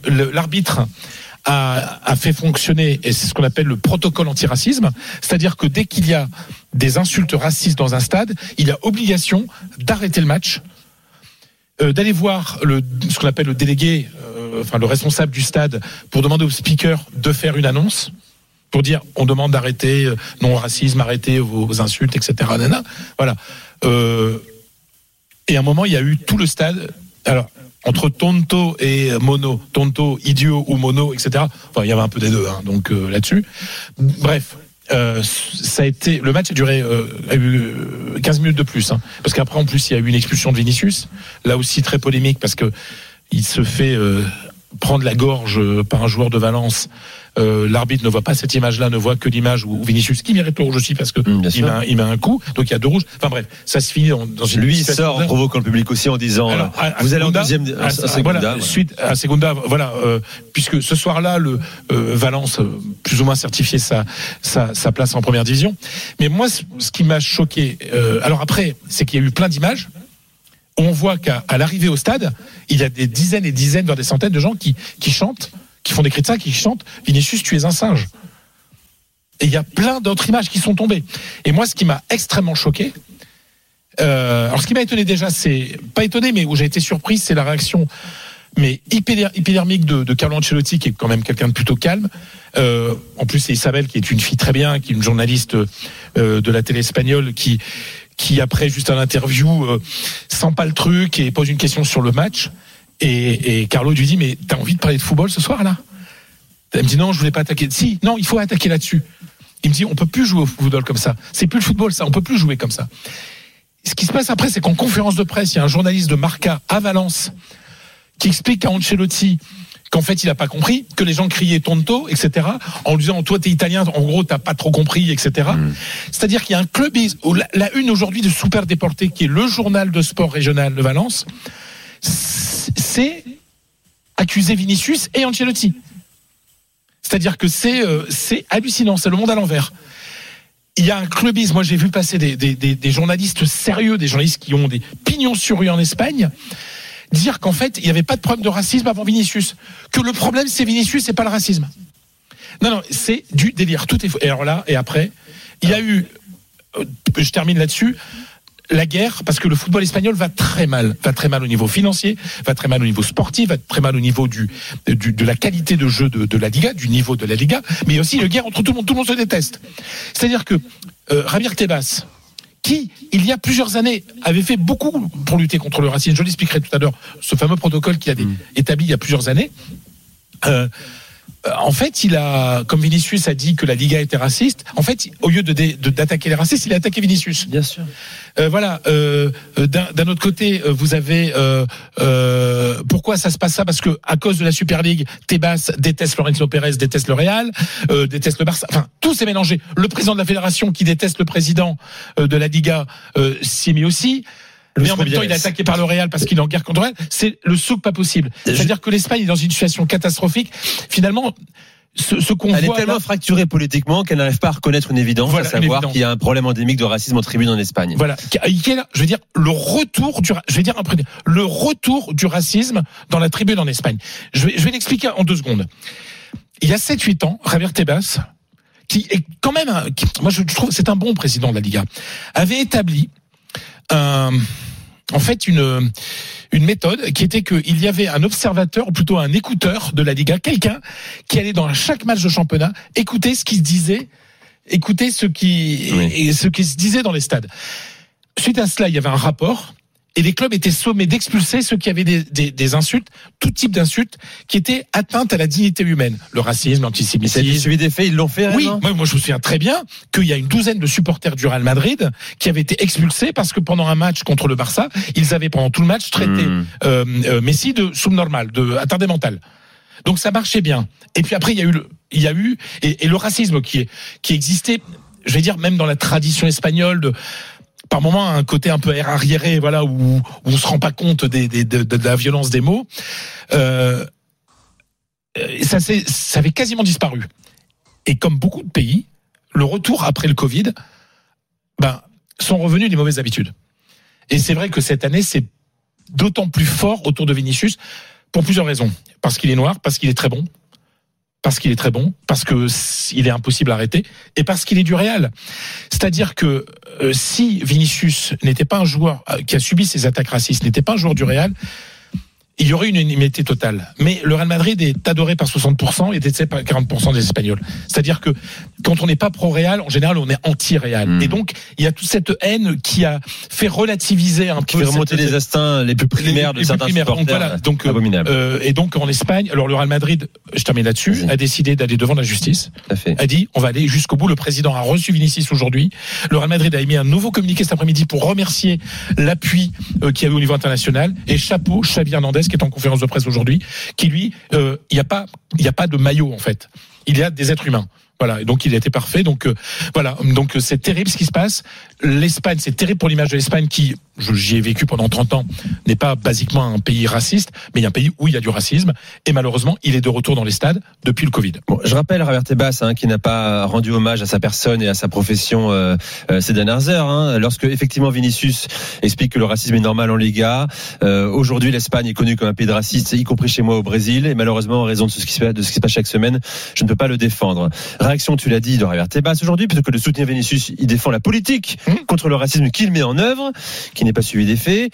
Euh, il met juste avant, euh, en avant les neuf cas connus de racisme sur la saison, en précisant que huit fois c'était contre un seul homme, Vinicius. Donc totalement à côté de la plaque, entre guillemets, façon de dire oui, mais ça concerne un homme qui peut-être hein, n'a pas forcément le bon comportement. Eh ben, C'est exactement C'est- ça. C'est dramatique le dans la discours des anti-Vinicius et d'une certaine presse en Espagne en disant, en fait, il a que ce qu'il mérite. C'est parce qu'il provoque. Non mais Et ça, c'est lamentable. Il est un peu dans le déni, euh, Javier Tebas. Le patron de la Fed espagnole lui a pris plus de hauteur, Luis Rubiales, qui reconnaît que l'Espagne, les mots sont forts, a un problème d'éducation, de racisme. Tu l'as dit, ce qui n'empêche pas le Real, dans un communiqué publié ce soir, de l'accuser des mesures convenables, euh, que les mesures convenables soient prises Hmm. conformément euh, au protocole de la FIFA. Je rappelle qu'Infantino, tu l'as dit aussi, a rappelé le règlement aujourd'hui. Premièrement, vous arrêtez le match s'il y a des cris racistes. Dans un second temps, les joueurs quittent le terrain et le speaker annonce que si les attaques continuent, le match sera suspendu. Si le match recommence, puis troisièmement euh, que les attaques continuent, le match s'arrêtera et les trois points iront à l'adversaire. On va en parler avec vous, bien sûr, en Ang- en Angleterre, en Allemagne, euh, en Italie, savoir comment on a réagi à cette affaire hein, qui dépasse largement, bien sûr, les frontières de, l'Espagne et celle du football euh, également, évidemment. Restez avec nous. On va revenir dans quelques instants. D'abord, on fait un tour par le direct avec Christophe Lécuyer, le match de Ligue 2 entre Le Havre et Valenciennes, Christophe. La 27e minute de jeu ici au stade Océane et c'est toujours Valenciennes effectivement qui pour l'instant crée la sensation en menant un but à zéro but d'Adrian Gerbic tout à l'heure à la 7e mais coup dur pour Valenciennes avec justement la sortie de son meilleur buteur l'Autrichien Gerbic touché à la cuisse qui a dû céder sa place à Hugo Bonnet toujours un but à zéro donc ici pour Valenciennes après 27 minutes Allez, reste avec nous. hein. On poursuit sur euh, la thématique espagnole autour de Vinicius avec euh, Fred Armel, Johan Crochet, Paulo Breitner et Julien Laurence. Reste avec nous sur RMC. À tout de suite. RMC, 20h22h, Génération After. Nicolas. Avec Fred Armel, Julien Laurence, Paulo Breitner et Johan Crochet. hein, toujours 1-0 pour le Havre, pour Valenciennes face au Havre. Au Havre. Oh la Juve, hein, moins 10 points ce soir au classement.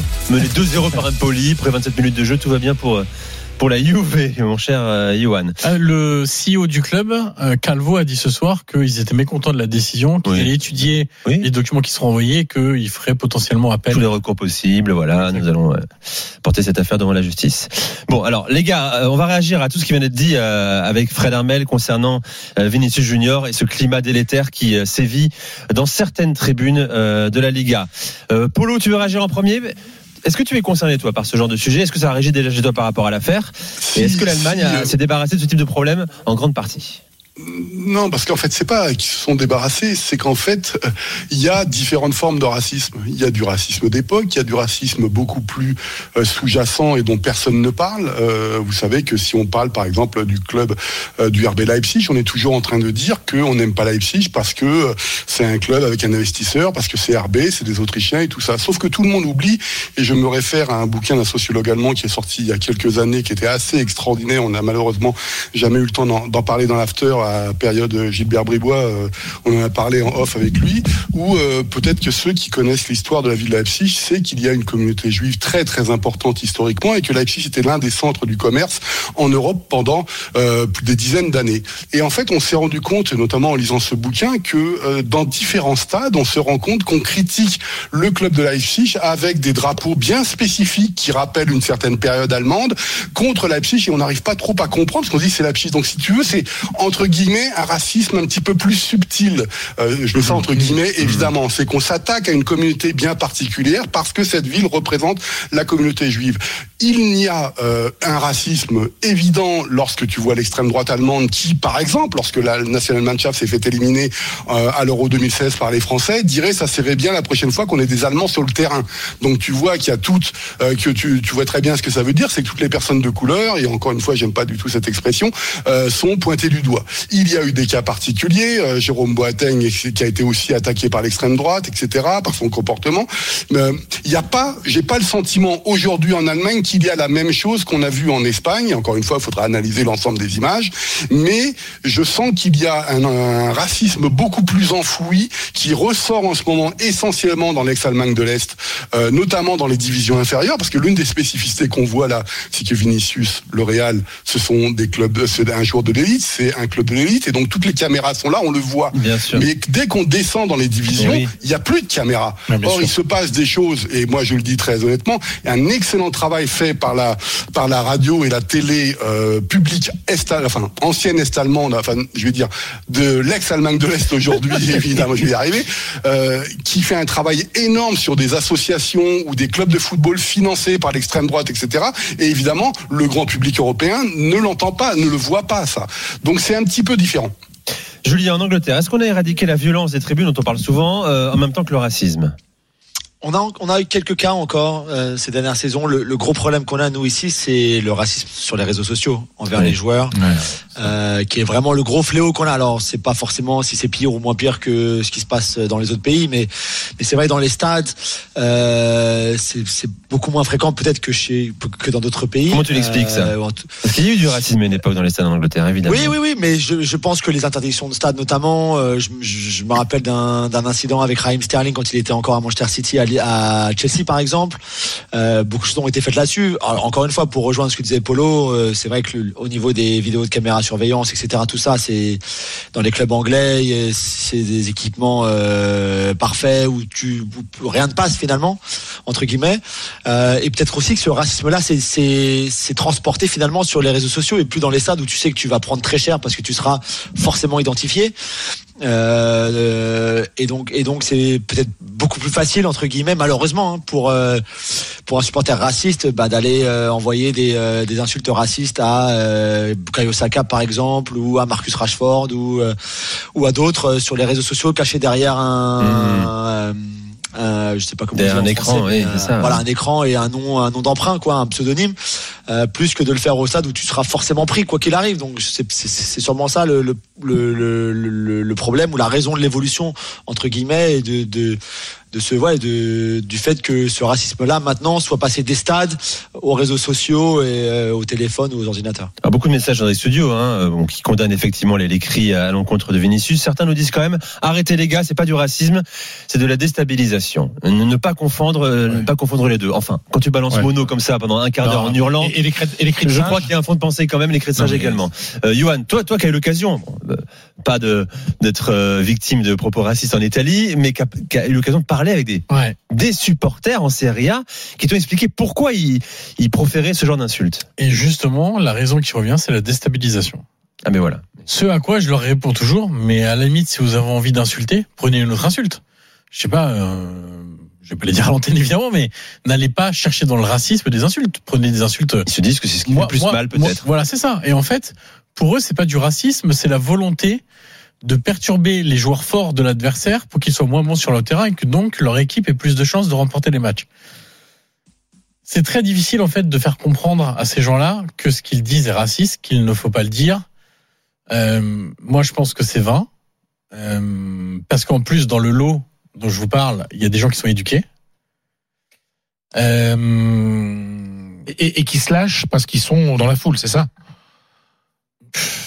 Je sais même pas si c'est simplement. Euh, certains, bien, bien se montrer et même se publier des vidéos sur les réseaux derrière. Ça. Et hum, non, en Italie, on a évidemment, malheureusement, euh, toutes les semaines, quasiment à l'actualité, euh, ce genre de ce genre de gros problème. Euh, on a parlé de Vlaovic. Nous, le, le racisme est étalé sur beaucoup de nationalités en, en Italie, sur les, les les personnes de, de, de, de, couleur entre guillemets. Lukaku récemment, encore une fois. Est, est, pas très belle.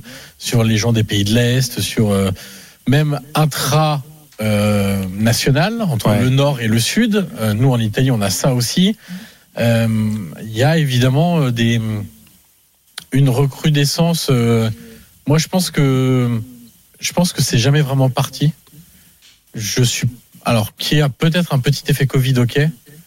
Moi, je pense que c'était toujours là en fait. Euh, et que en sommeil, oui. Ouais, c'est en sommeil parce que moi j'ai plein d'exemples de choses qui ont été faites avant le Covid, de, de, de cris racistes à des, à des joueurs, etc. Donc, euh, je sais pas si le Covid a accéléré les choses. Je, je crois simplement que euh, euh, on est face à une solution quasiment euh, insoluble.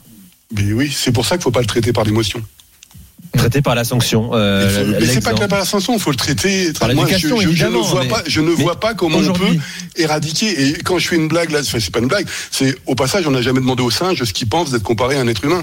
tu vois, c'est c'est le, le moi j'aimerais bien être incarné en orang-outan par exemple. Tu vois, ça me on est pas loin quand même. Hein. Ouais, je suis ah, pas loin. Tu vois, je vois. moi ça me va très bien. Mais le, le, donc je suis quelqu'un qui me traiterait de singe, moi par exemple, et je suis blanc, peut-être que les personnes qui sont entre guillemets de couleur ont une autre version parce qu'on les a pendant des siècles assimilées systématiquement à ça, ont une autre version. Mais moi, ça me fait entre guillemets rigoler. Et j'ai j'ai le, le, le, le, sentiment et c'est comme Stéphane Fender qui toutes les insultes qu'il a respectées, pas les insultes racistes, lui lorsqu'il jouait, a toujours dit que lui ça le rendait plus fort sur le terrain lorsqu'on l'insultait. Et lui il appelait à ce qu'on insulte. Donc c'est je veux dire, euh, moi je suis comme Johan, la, la, la solution ultime euh, qu'on résoudra le problème, je crois que non, elle est je sais pas où il y a une solution pas. à ce niveau-là. Mais, en tout cas, excusez-moi, il ne faut pas chercher à expliquer les raisons pour lesquelles on entend ce genre de cris.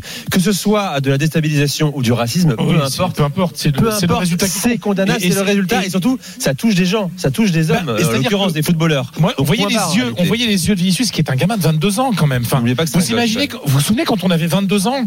Enfin, je veux dire, c'est des fois on se prend des, on, on, est affecté par des insultes sur des réseaux sociaux. Vous imaginez quand vous avez un stade qui est comme ça contre vous.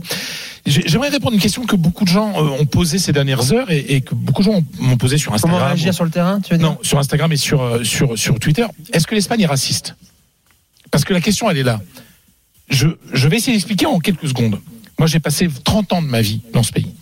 Je connais extrêmement bien l'espagnol, les Espagnols. Je, je, je l'espagnol est en moi comme le français. Enfin, je veux dire, j'ai presque cette double culture.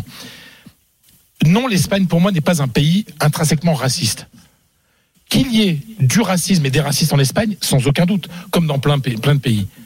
Je pense que l'Espagne est un, pays où, le racisme social est beaucoup plus important que le racisme contre euh, que la couleur de peau ou des étrangers. Enfin, je, pense que c'est un, mal beaucoup plus, plus, plus, plus. Le classisme est plus fort que, le racisme. Il faut pas oublier que l'Espagne est un pays qui est passé d'être un pays d'émigration, c'est-à-dire de, des Espagnols qui partaient vivre à l'étranger, et qui ont souffert du racisme en Allemagne et en France, par exemple, parce que c'est les deux plus grosses destinations, un pays d'immigration, parce que l'Espagne est devenue plus riche et accueillit des, des, des, des, étrangers, etc. Donc, oui, il y a euh, un, un, vieux racisme un peu, euh, un peu euh, bébête, quoi. Bébête. Ouais, c'est ça. Tiens, un vieux racisme bébête où on se rend. C'est ça. Ouais tu vois enfin c'est des gens euh, là pas forcément très éduqués euh, qui se rendent pas compte quoi de, de ce qu'ils sont en train de dire quoi. Et, et, et il a été un peu un peu caché pendant quelques années parce que là il y a une vraie il y avait une vraie lutte contre ça on a formé plus et que depuis le retour de, du, du, du, du Covid et de cet arrêt d'un an bah, les gens se, se lâchent. Donc non moi je pense que Vinicius son Espagne à lui l'Espagne qu'il vit lui en tant que footballeur ah oui. elle est raciste. Ah oui, parce qu'il passe donc, Parce que lui, son métier, c'est le foot. Et qui est du racisme dans le foot Oui. Donc lui, il vit ça. Après, est-ce que l'Espagne comme pays est un pays raciste? Moi, ce, toujours ce n'est compliqué pas de définir un pays Ben, c'est- raciste, c'est oui, absolument il y a- il y, a impossible. du racisme. Euh, Il y, a, il y a aussi du racisme intra-régional. Quand des gens du Nord disent que euh, les autres, euh, des gens d'une partie du Nord de l'Espagne, qui disent nous, nous sommes des Norvégiens, le reste d'Espagne, ce sont des Maghrébins, c'est aussi un racisme interrégional, quoi. Donc voilà. Bon, rapidement les gars, en, en 30 secondes, votre avis là-dessus, que faut-il faire? Il faut arrêter le match. Pour moi, pour moi, et l'erreur du Real hier soir, c'est de ne pas être parti. En plus, les, les points non, qu'ils mais- perdent ou pas, ils s'en foutaient. Donc, Est-ce que c'est à l'équipe de partir ou à l'arbitre de dire stop moi, Euh, je pense que, moi, je pense que l'arbitre doit arrêter complètement le match. C'est-à-dire que c'est fini. J'aurais tendance à dire la même chose, mais euh, Avec sanction derrière, hein, ouais, c'est ce que quoi rappelle Infantino, quoi 3 points perdus, tout ça. quoi. derrière quoi. Combien de matchs on arrête par saison À quoi ça ressemble derrière, etc. C'est Bah, un moment, peut-être qu'on là. une saison. Est-ce qu'on est doit punir tous les supporters dans un stade parce qu'il y a euh, 100, 200, 500, 1000, 2000, 3000 crétins? Mais peut-être qu'à un moment, ils s'arrêteront. Julien, ton avis là-dessus? Moi, je pense qu'il aurait fallu. voir- Après, c'est plus facile à dire. Hein. Je sais Oui, pas, moi, je suis pas dans la tête de Karim Benzema, de Carlo Ancelotti dans un, dans, voilà, dans, quand ça, quand ça se passe. Euh, mais ouais, j'aurais, j'aurais dit, allez, on rentre tous au vestiaire, euh, on rentre à Madrid tout de suite et, Hmm. et voilà. Polo?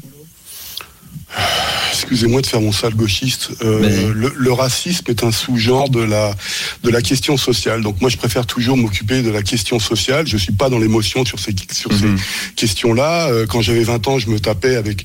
euh, quand j'étais étudiant, j'allais me taper avec des mecs, ce qu'on appelait le FNA à l'époque, etc., qui étaient encore jeunes et pas encore avec les scores qu'ils faisaient maintenant. Euh, lorsque j'étais en Allemagne, j'ai été victime de discrimination en tant que Français, etc.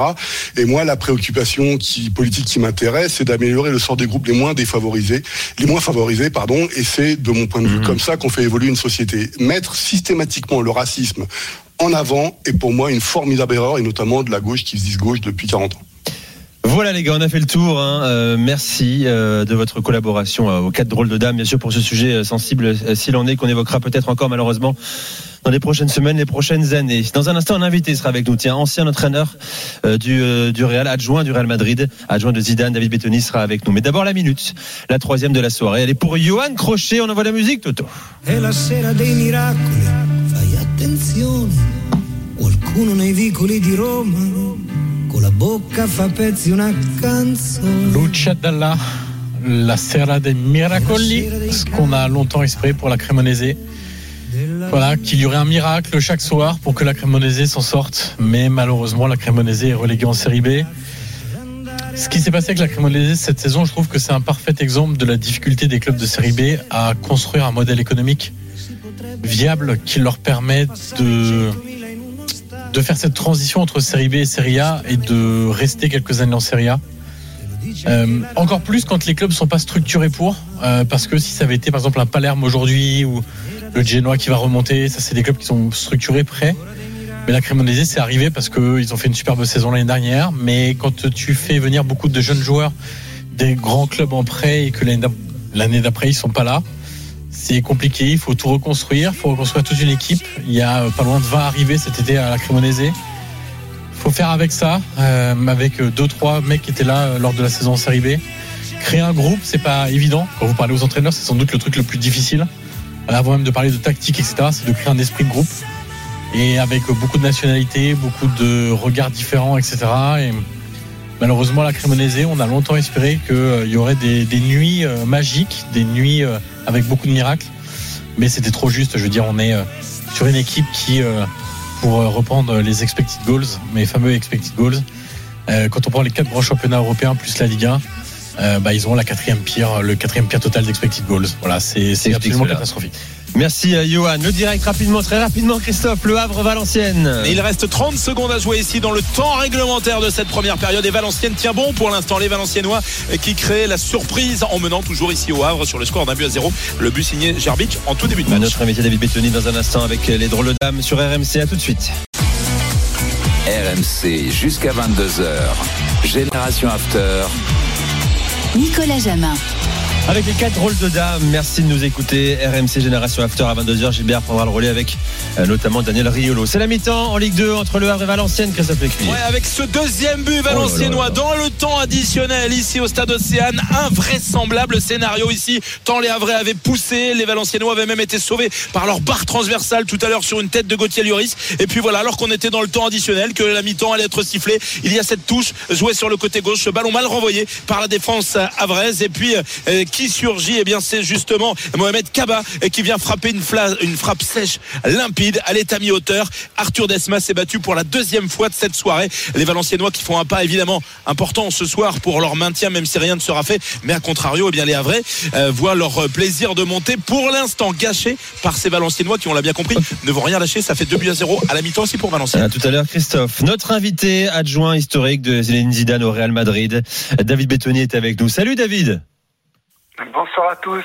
Heureux Salut, de vous accueillir David. dans, dans. Génération After sur RMC avec les drôles de dames. Euh, je disais adjoint historique de Zidane au Real, ex-coach du FC Sion en Suisse. On va en parler dans un instant de ce passage euh, en terre euh, helvétique. Euh, D'abord, votre regard sur ce que subit Vinicius en Liga. Vous avez connu ce joueur, jeune également. Vous l'avez vu au quotidien, euh, David. Euh, Êtes-vous surpris par déjà l'ampleur du phénomène raciste qui touche les tribunes en Espagne? Ben, plus qu'en Espagne, mais évidemment, hier, j'ai regardé le match. C'est vraiment triste euh, parce qu'à la base, le football, c'est quand même un spectacle. Après, euh, j'ai écouté votre débat, donc c'était très intéressant. Vous avez dit beaucoup de choses. Moi, le seul truc que je peux euh, donner, c'est voilà mon affection et mon soutien à, à Vigny parce que je le connais. C'est un garçon en or, quoi. C'est quelqu'un qui, qui respire le football, qui est toujours souriant. Voilà. Après. On a tous vu ce qui s'est passé. Je vais pas, voilà, je vais pas débattre euh, plus que ça, mais mon soutien et puis en espérant que ça se, ça se renouvelle plus. Ok David. Alors vous étiez venu dans l'after, hein, je rappelle, pour dire votre euh, envie d'être numéro un un jour, hein, après avoir travaillé et gagné les plus grands trophées avec euh, Zidane au Real. Six saisons passées ensemble. Le 6 mars dernier, vous êtes nommé entraîneur du FC Sion. Le 15 mai dernier, vous n'êtes plus. Qu'est-ce qui s'est passé? Bah, qu'est-ce qui s'est passé Donc c'était une, bah, déjà c'était une belle expérience, c'était euh, très intéressant. euh, ça s'est fait rapidement avec le, le FC Sion. Donc euh, qu'est-ce qui s'est passé Bah voilà, la situation elle devenait un petit peu difficile, les résultats n'aidant pas, n'accompagnant pas. Voilà, on a, on a décidé euh, avec le président de mettre euh, un terme à, à notre relation professionnelle. Donc euh, voilà, donc euh, c'était pour le bien de tout le monde et puis euh, moi, comme j'ai annoncé dans les réseaux sociaux, bah, je suis tout cœur avec cette équipe, avec ces joueurs, et je souhaite qu'ils qu'ils assurent le maintien euh, le plus rapidement possible. Je rappelle que ce président a déjà épuisé euh, trois entraîneurs cette saison. Euh, C'est le troisième, euh, mon cher euh, David. D'ailleurs, qu'il a rappelé pour vous succéder le premier qui avait été euh, écarté en début de saison. Fred. Salut David, c'est Fred. Euh, Qu'allait-il donc faire dans cette galère, comme, comme, comme disait Molière, dans les fourberies de Scapin euh, tu, tu savais que c'était un club très compliqué, euh, un président compliqué. euh, tu allais quand même. Est-ce que tu regrettes pas quand même de t'être mis dans cette fourmilière? Non, pas du tout, parce que déjà, c'était mon souhait d'entraîner en numéro un. Ensuite, c'était un challenge, donc euh, c'était intéressant de pouvoir euh, sauver une équipe qui était en difficulté. Donc voilà, j'y suis allé avec beaucoup de passion, beaucoup d'envie.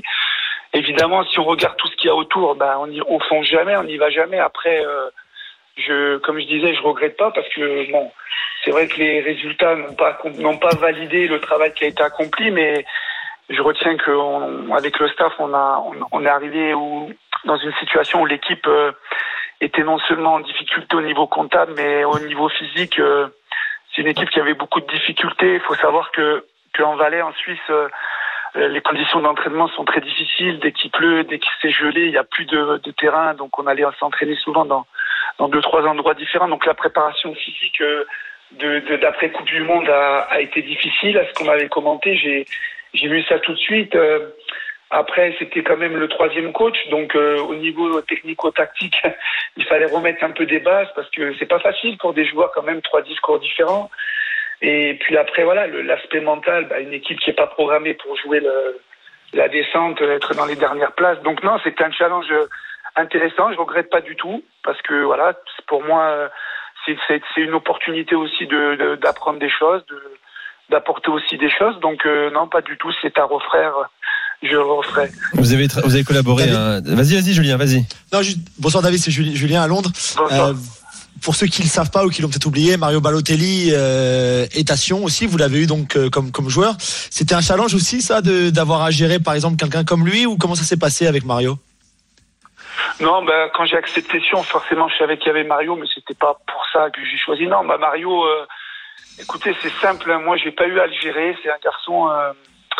Euh, en fait, je l'ai traité comme les autres, sachant qu'à l'intérieur de ça, voilà, il y a, une manière de faire avec ce, type de joueurs qui ont été des, qui ont, joué dans des grands clubs. Euh, on avait une manière de fonctionner, voilà, et euh, fallait aussi tenir compte que c'était un joueur qui avait aussi un petit peu des problèmes physiques, de genoux, donc fallait un petit peu régler ses entraînements, mais j'ai pas eu de de, de, de problème avec lui, très honnêtement. Après, il a, souvent été absent, il a été suspendu un peu blessé, donc j'ai vu, je crois, la moitié des matchs, euh, mais j'ai pas eu de problème. Après, c'est vrai que c'est un, garçon euh, qui, qui a vraiment beaucoup beaucoup de talent, et c'est vrai qu'au milieu de, des joueurs, on, on voyait on voyait vraiment ça transparaître, et c'était bien, c'était bien. Non, non, il n'y a pas eu de de soucis. Ça a été un plaisir de, de l'entraîner, et mais vraiment sans problème. Ça vous a pas coupé l'envie euh, d'être numéro un euh, cette expérience à Sion, David?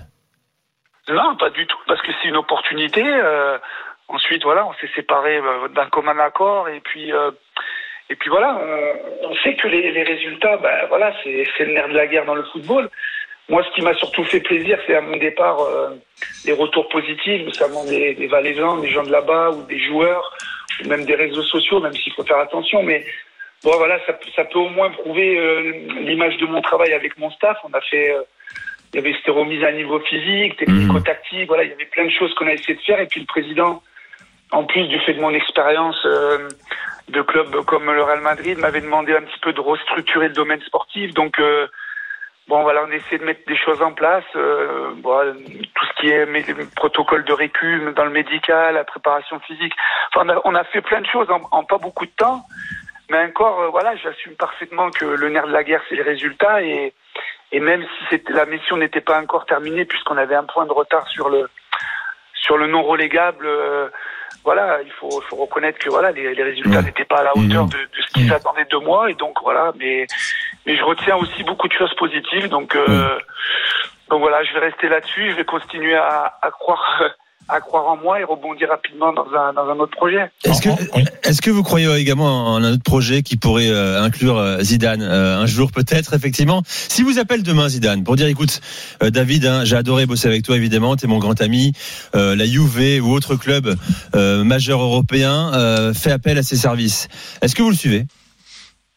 Bah, pour l'instant, ce qui est sûr, c'est que moi, je me suis lancé en numéro un, je, suis, je me suis remis dans le marché, et puis j'aimerais vraiment coup-ci entraîner en France, parce que je suis français, je connais bien, je connais bien les, les championnats, donc un- entre guillemets, c'est un petit appel, mais bon, c'est juste pour dire, j'aimerais bien entraîner en France, et après, l'avenir dans le football, on ne sait pas, euh, tout est possible, un retour avec Zizou, euh, pourquoi pas, mais mais là, voilà, mon envie, c'est vraiment de continuer en numéro un et d'entraîner en France. Mais avant, avant Sion, euh, je me suis laissé entendre dire qu'il y avait eu un intérêt de certains clubs de, de Ligue 1 et que euh, certains, certains clubs ont continué à te suivre euh, à Sion. Donc euh, la Ligue 1, c'est ton objectif, on peut, le- on peut le dire. Oui, j'avais eu, j'avais eu une ou deux propositions de clubs de Ligue 2 la saison dernière, mais j'avais pas donné suite parce que les ambitions, enfin, je sentais pas trop le projet. J'ai eu un club euh, de Ligue 1 euh, au mois d'octobre, que je tairai le nom évidemment. J'ai pas pu accepter pour des raisons, euh, profé- euh, enfin, des raisons personnelles, familiales, malheureusement.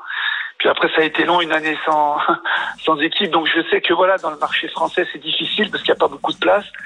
Mais je sais que voilà, que mon nom est souvent coché. Après, il n'y a pas forcément, forcément des, des rendez-vous ou quoi. Mais bon, il y en a eu quelques-uns et donc je désespère pas euh, euh, que, que d'ici quelques semaines, j'ai des propositions pour, pour enfin attaquer une carrière en France. On va suivre ça, David Bettoni. Merci d'être venu dans, Merci, dans. Génération After euh, euh, parler avec les drôles de dames. Merci. Merci à vous. Et bonne continuation, à très vite, euh, pourquoi pas sur, sur RMC également. L'heure de la quatrième minute, celle de Polo Breitner. On envoie la musique, Toto.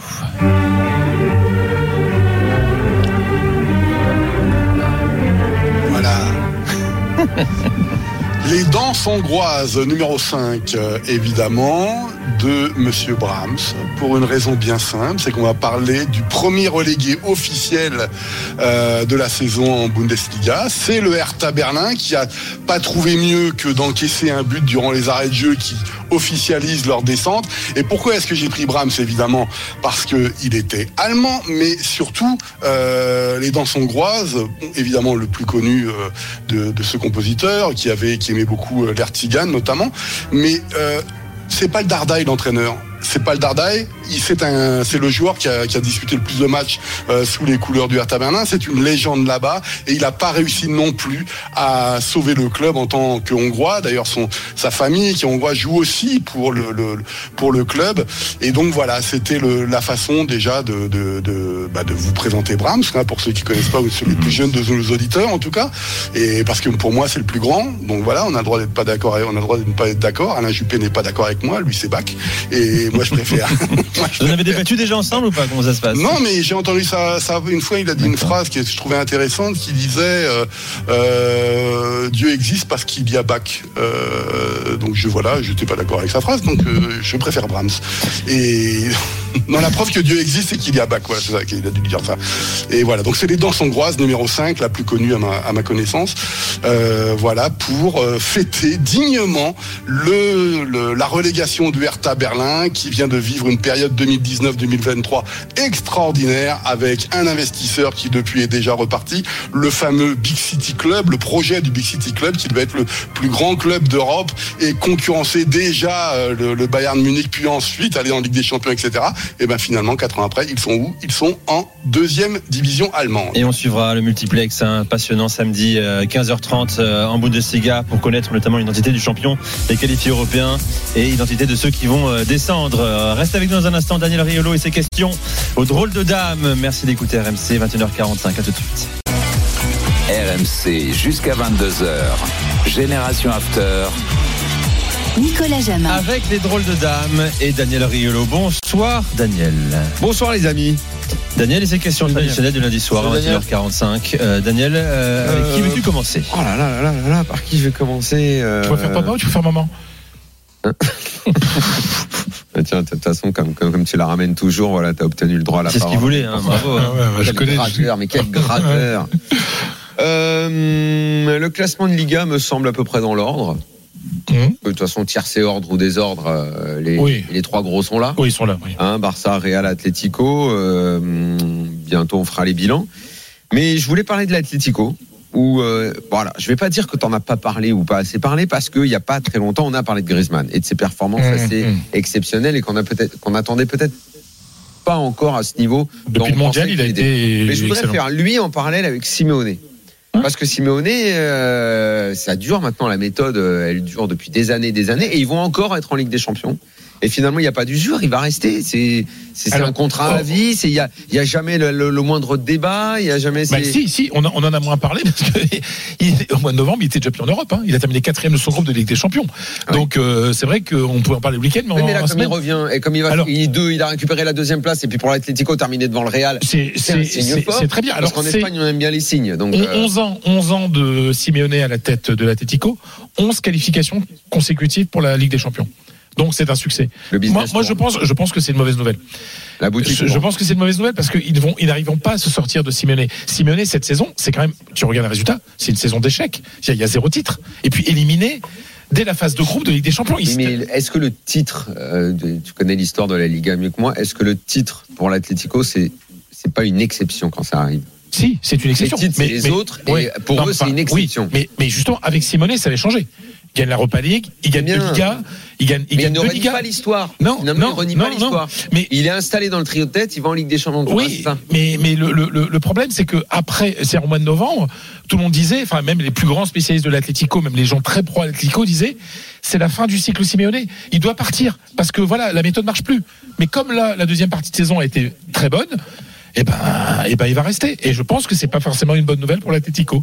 Il a besoin d'un renouvellement, mais comme Non, mais il, ça va pas il- arriver. il a maquillé, Non, il a maquillé une très mauvaise saison parce que un Atlético qui, qui gagne aucun titre et surtout euh, qui est éliminé dès le mois de novembre de Ligue des Champions, ça peut pas être une bonne Ça reste un beau maquillage. Question suivante, Daniel. Euh, Julien, je voulais que tu nous parles de ce joueur là de Brentford qui est en train ou qui a foutu sa carrière en l'air pour une connerie de paris sportif. Je sais pas si tu as le Ouais, temps de Ivan- raconter cette anecdote. Non, pas encore. Pas- J'attendais ta question justement sur euh, sur Ivan Tony. Justement, on en parlait dans tout au début de l'émission, l'introduction. Euh, joueur très talentueux, un des meilleurs buteurs de la première ligue cette saison. 20 buts en 33 matchs de, de première ligue avec cette, cette superbe équipe de Brentford d'ailleurs. Euh, qui donc a été suspendu effectivement pour huit mois euh, à cause de bah, des paris qu'il a effectués euh, depuis plusieurs années maintenant. Euh, Là, on est dans la 242. bêtise euh, bien bien pure hein, quand même.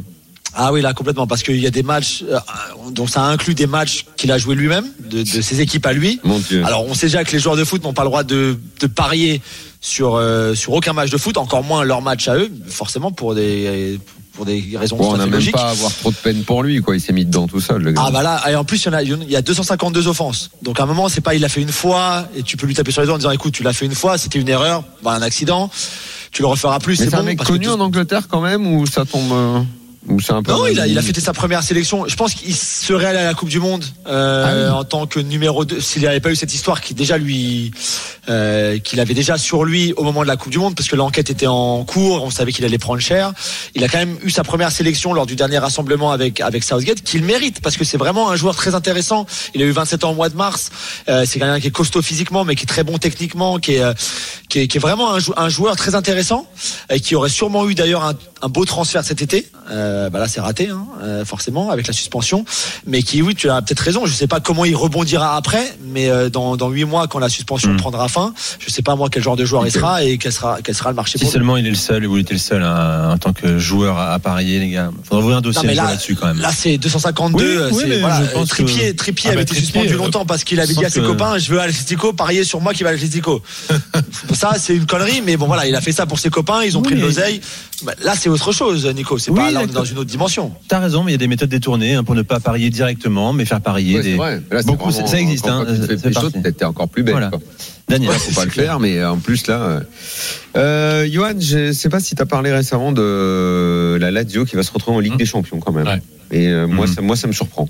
Alors c'est c'est Sarri, c'est un entraîneur qui aurait jamais dû aller à la Juve et ça a freiné sa carrière. Euh, pour le reste, il a plutôt réussi quand il est passé quelque part. Ouais. Et là, la Lazio, ça marche bien et que cette équipe soit en Ligue des Champions, je trouve que c'est un petit événement. Il a réussi son pari en balançant la Coupe d'Europe, comme il fait à peu près chaque année, pour se qualifier en Ligue des Champions. Puis il rebalancera la Coupe d'Europe pour se requalifier en Ligue des Champions. C'est le truc qui Mais ça, il le m'exaspère. dit ça, je comprends pas cette, le raisonnement. en Non, fait. mais non, mais on le voit très bien. Quand il met toute l'équipe remplaçante euh, en Coupe d'Europe, t'as vite compris Ah, euh, l'histoire. Je sais pas, il faudrait lui poser la question. Personne lui pose en Italie parce qu'on pose pas de questions dérangeantes aux entraîneurs en Italie. Euh, après, ça c'est un truc qui m'exaspère alors que j'aime bien l'entraîneur. Euh, c'est quelqu'un qui, C'est un mec chelou quand même. oui, c'est un On mec aime chelou. bien ses principes de jeu, mais c'est un. Ouais, voilà, moi je me concentre essentiellement sur les principes de jeu et quand tu regardes l'effectif de la Lazio cette saison, on n'est pas non plus sur, euh, enfin je veux dire, euh, en termes d'effectifs, ils sont en dessous évidemment des trois clubs du Nord, ils sont en dessous pour moi de la Roma, sûr, dessous, C'est ça que je suis étonné, moi. en dessous qui- du Napoli. Bah ouais. Je suis pas loin de penser que c'est à peu près kiff kiff avec l'Atalanta. Euh, il y a, alors évidemment, il y a. C'est pas en dessous de la Romain en effectif? Ah si si, ah, si, Ah, je l'ai ouais. dit, ouais, Ah, c'est en dessous- cité, ouais, oui, bien sûr. ouais. Pardon. Non, non, il y a un fourri classe, c'est qui est Milinkovic Savic, qui t'apporte beaucoup de choses euh, techniquement dans la puissance. C'est quelqu'un de très grand qui a en plus. Et lui, il est encore Une bon là, de parce que chaque année, il est annoncé euh, sur le départ. Ouais, il est clubs, bon. Il reste à la Ce sera toujours euh, la question. euh, Est-ce qu'il serait aussi bon ailleurs ou pas? Moi, je trouve que l'histoire elle est belle en fait, juste de rester à la Lazio alors qu'il aurait pu partir depuis longtemps ailleurs et avoir plus de d'argent, plus de fame, plus de plein de choses quoi. Mais honnêtement, le travail de Sarri avec la Lazio est excellent. Cette équipe-là est vraiment agréable à voir jouer, même si c'est pas non plus euh, flamboyant offensivement. Quand on regarde toutes les stats avancées, c'est pas c'est pas l'équipe qui se produit le plus d'occasions, qui marque le plus de buts, tout ce genre de choses là. Mais c'est une équipe où tu vois quand même ce qui met en place par Sarri, notamment les sorties de balles qui ont été, toujours été très spécifiques chez, chez Sarri. Et honnêtement, c'est euh, un très bon choix de Lotito. On s'était dit combien de temps ça va durer, les caractères de Lotito et de Sarri, pas sûr que ça dure, etc. Au final, Lotito, donc le président de la Lazio, au final, ça marche. Et en plus, honnêtement, c'est une très très belle saison pour la Lazio. Et on finit avec Polo, Daniel. Polo, j'ai vu un reportage hier euh, au CFC. Je Quand j'ai vu ça, je me suis dit, il y a qu'en Allemagne que pour l'instant on va avoir ce genre de choses. euh, du, ah, j'ai oublié son nom à l'Union de Berlin, donc c'est chez toi, euh, de, du joueur écolo qui veut lancer la tendance. euh, Morten Torsby, le Danois. voilà, à la c'est ça. Sampdoria avant. Qui vient à l'entraînement à vélo, qui a essayé d'entraîner euh, derrière lui, de créer un mouvement. D'ailleurs, il a Bien créé sûr, un, un vrai mouvement euh, pour que d'autres joueurs de foot euh, se comportent comme lui et une responsabilité, une prise de conscience écolo. Tu connais le gars en Allemagne, c'est un peu une vedette de, de, de, de par ce qu'il fait, de par ce qu'il tente de véhiculer comme discours. Non, parce que c'est pas le seul à le faire. Euh, Fribourg le fait beaucoup, Christian Streich, etc. Il commence à y avoir ces mouvements-là. Bon, moi, je me méfie toujours des gens qui disent faites comme moi, c'est, euh, ou qui disent euh, en gros que ça devienne des modèles, etc. Il faut faire pareil. Euh, ce qui est sûr, c'est que c'est une tendance lourde sur ces questions-là, que les clubs qui sont toujours dans l'engagement social, qui sont surtout les engagements sociétaux et pas sociaux, le, font systématiquement. L'écologie est à la mode, donc la, la, la tendance se fait. Le fait d'être à l'Union Berlin aide beaucoup, mais Torsbu, euh, à la rigueur, je préférerais qu'il soit un peu plus performant sur le terrain parce qu'il n'est pas titulaire Ça n'a indiscutable. aucun rapport, Polo. Mais là, c'est pas ce qu'on dit. Ben, peut-être, mais voilà, c'est de. Bah, Laisse-le avoir son avis. euh, toi aussi. Non, mais si tu veux, mais ça n'a pas de rapport en fait. Son meilleur sur le terrain hein. avant d'être écolo et de venir à vélo. Mais Ça n'a pas de bah sens. oui, bah, Non, c'est vrai. D'abord, il a pas glissé, il a pas dit ça tout de suite, Polo. Et d'abord, il a dit, je préférais, et c'est son libre arbitre libre pensée de le dire, qu'on soit d'accord ou pas. Il dit, j'aimerais mieux qu'il ait des engagements, quitte à avoir des engagements sociaux et pas sociétaux. Oui, mais Il ça, j'ai de pas réagi là-dessus. Bon après, oui, euh, qu'il soit bon sur le terrain plutôt. Veux venir à vélo, je que comprends de pas venir à vélo. Polo. J'aimerais bien, j'aimerais bien déjà qu'il m'éblouisse, non pas par ses idées euh, très légitimes, euh, mais sur ce qu'il fait sur le terrain, c'est tout. Ok, voilà, c'est là-dessus qu'on va. C'est mon polo, ça, c'est le vrai polo que j'aime. Le Havre, rapidement, est-ce que le Havre revient ou pas sur Valenciennes, Christophe Lécuyer Et pour l'instant, non. Effectivement, ça va de mal en pis pour les euh, Havrais qui sont toujours menés ici sur leur pelouse après 56 minutes de jeu Et sur le score de passe 2-0. euh, au Havre, au moment de la montée là, ça commence à Ouais, faire ça- caca c'est- culotte là. ouais, franchement, c'est difficile à expliquer Ils quand sont même. en Alors, rupture de smecta les que- pharmacies au Havre ou quoi Non, mais franchement, Daniel, c'est vrai qu'on pouvait se dire la de dernière, marge. ils ont perdu à Annecy, on se disait Oui, peut-être que la vraie préfère la monter. ok, mais là on sent bien qu'il y a un truc. Ouais, c'est exactement. 5 Ouais. points d'avance sur Metz, hein, tout Exactement. Est-ce que c'est la peur de gagner, la peur de monter Toujours est-il Ah, que pour l'instant, après tennisman 56 français. minutes de jeu, bien les Havrais sont toujours menés ici 2-0 par Valenciennes. Dans un instant, l'after. Merci les drôles de dames. Rendez-vous euh, cette semaine, lundi prochain également. Ciao, ciao. Ciao, Polo, Johan, euh, Julien Adios. et Fredo. Dans un instant, Thibaut Leplat, Daniel Riolo et Gilbert Ribois pour l'after jusqu'à minuit.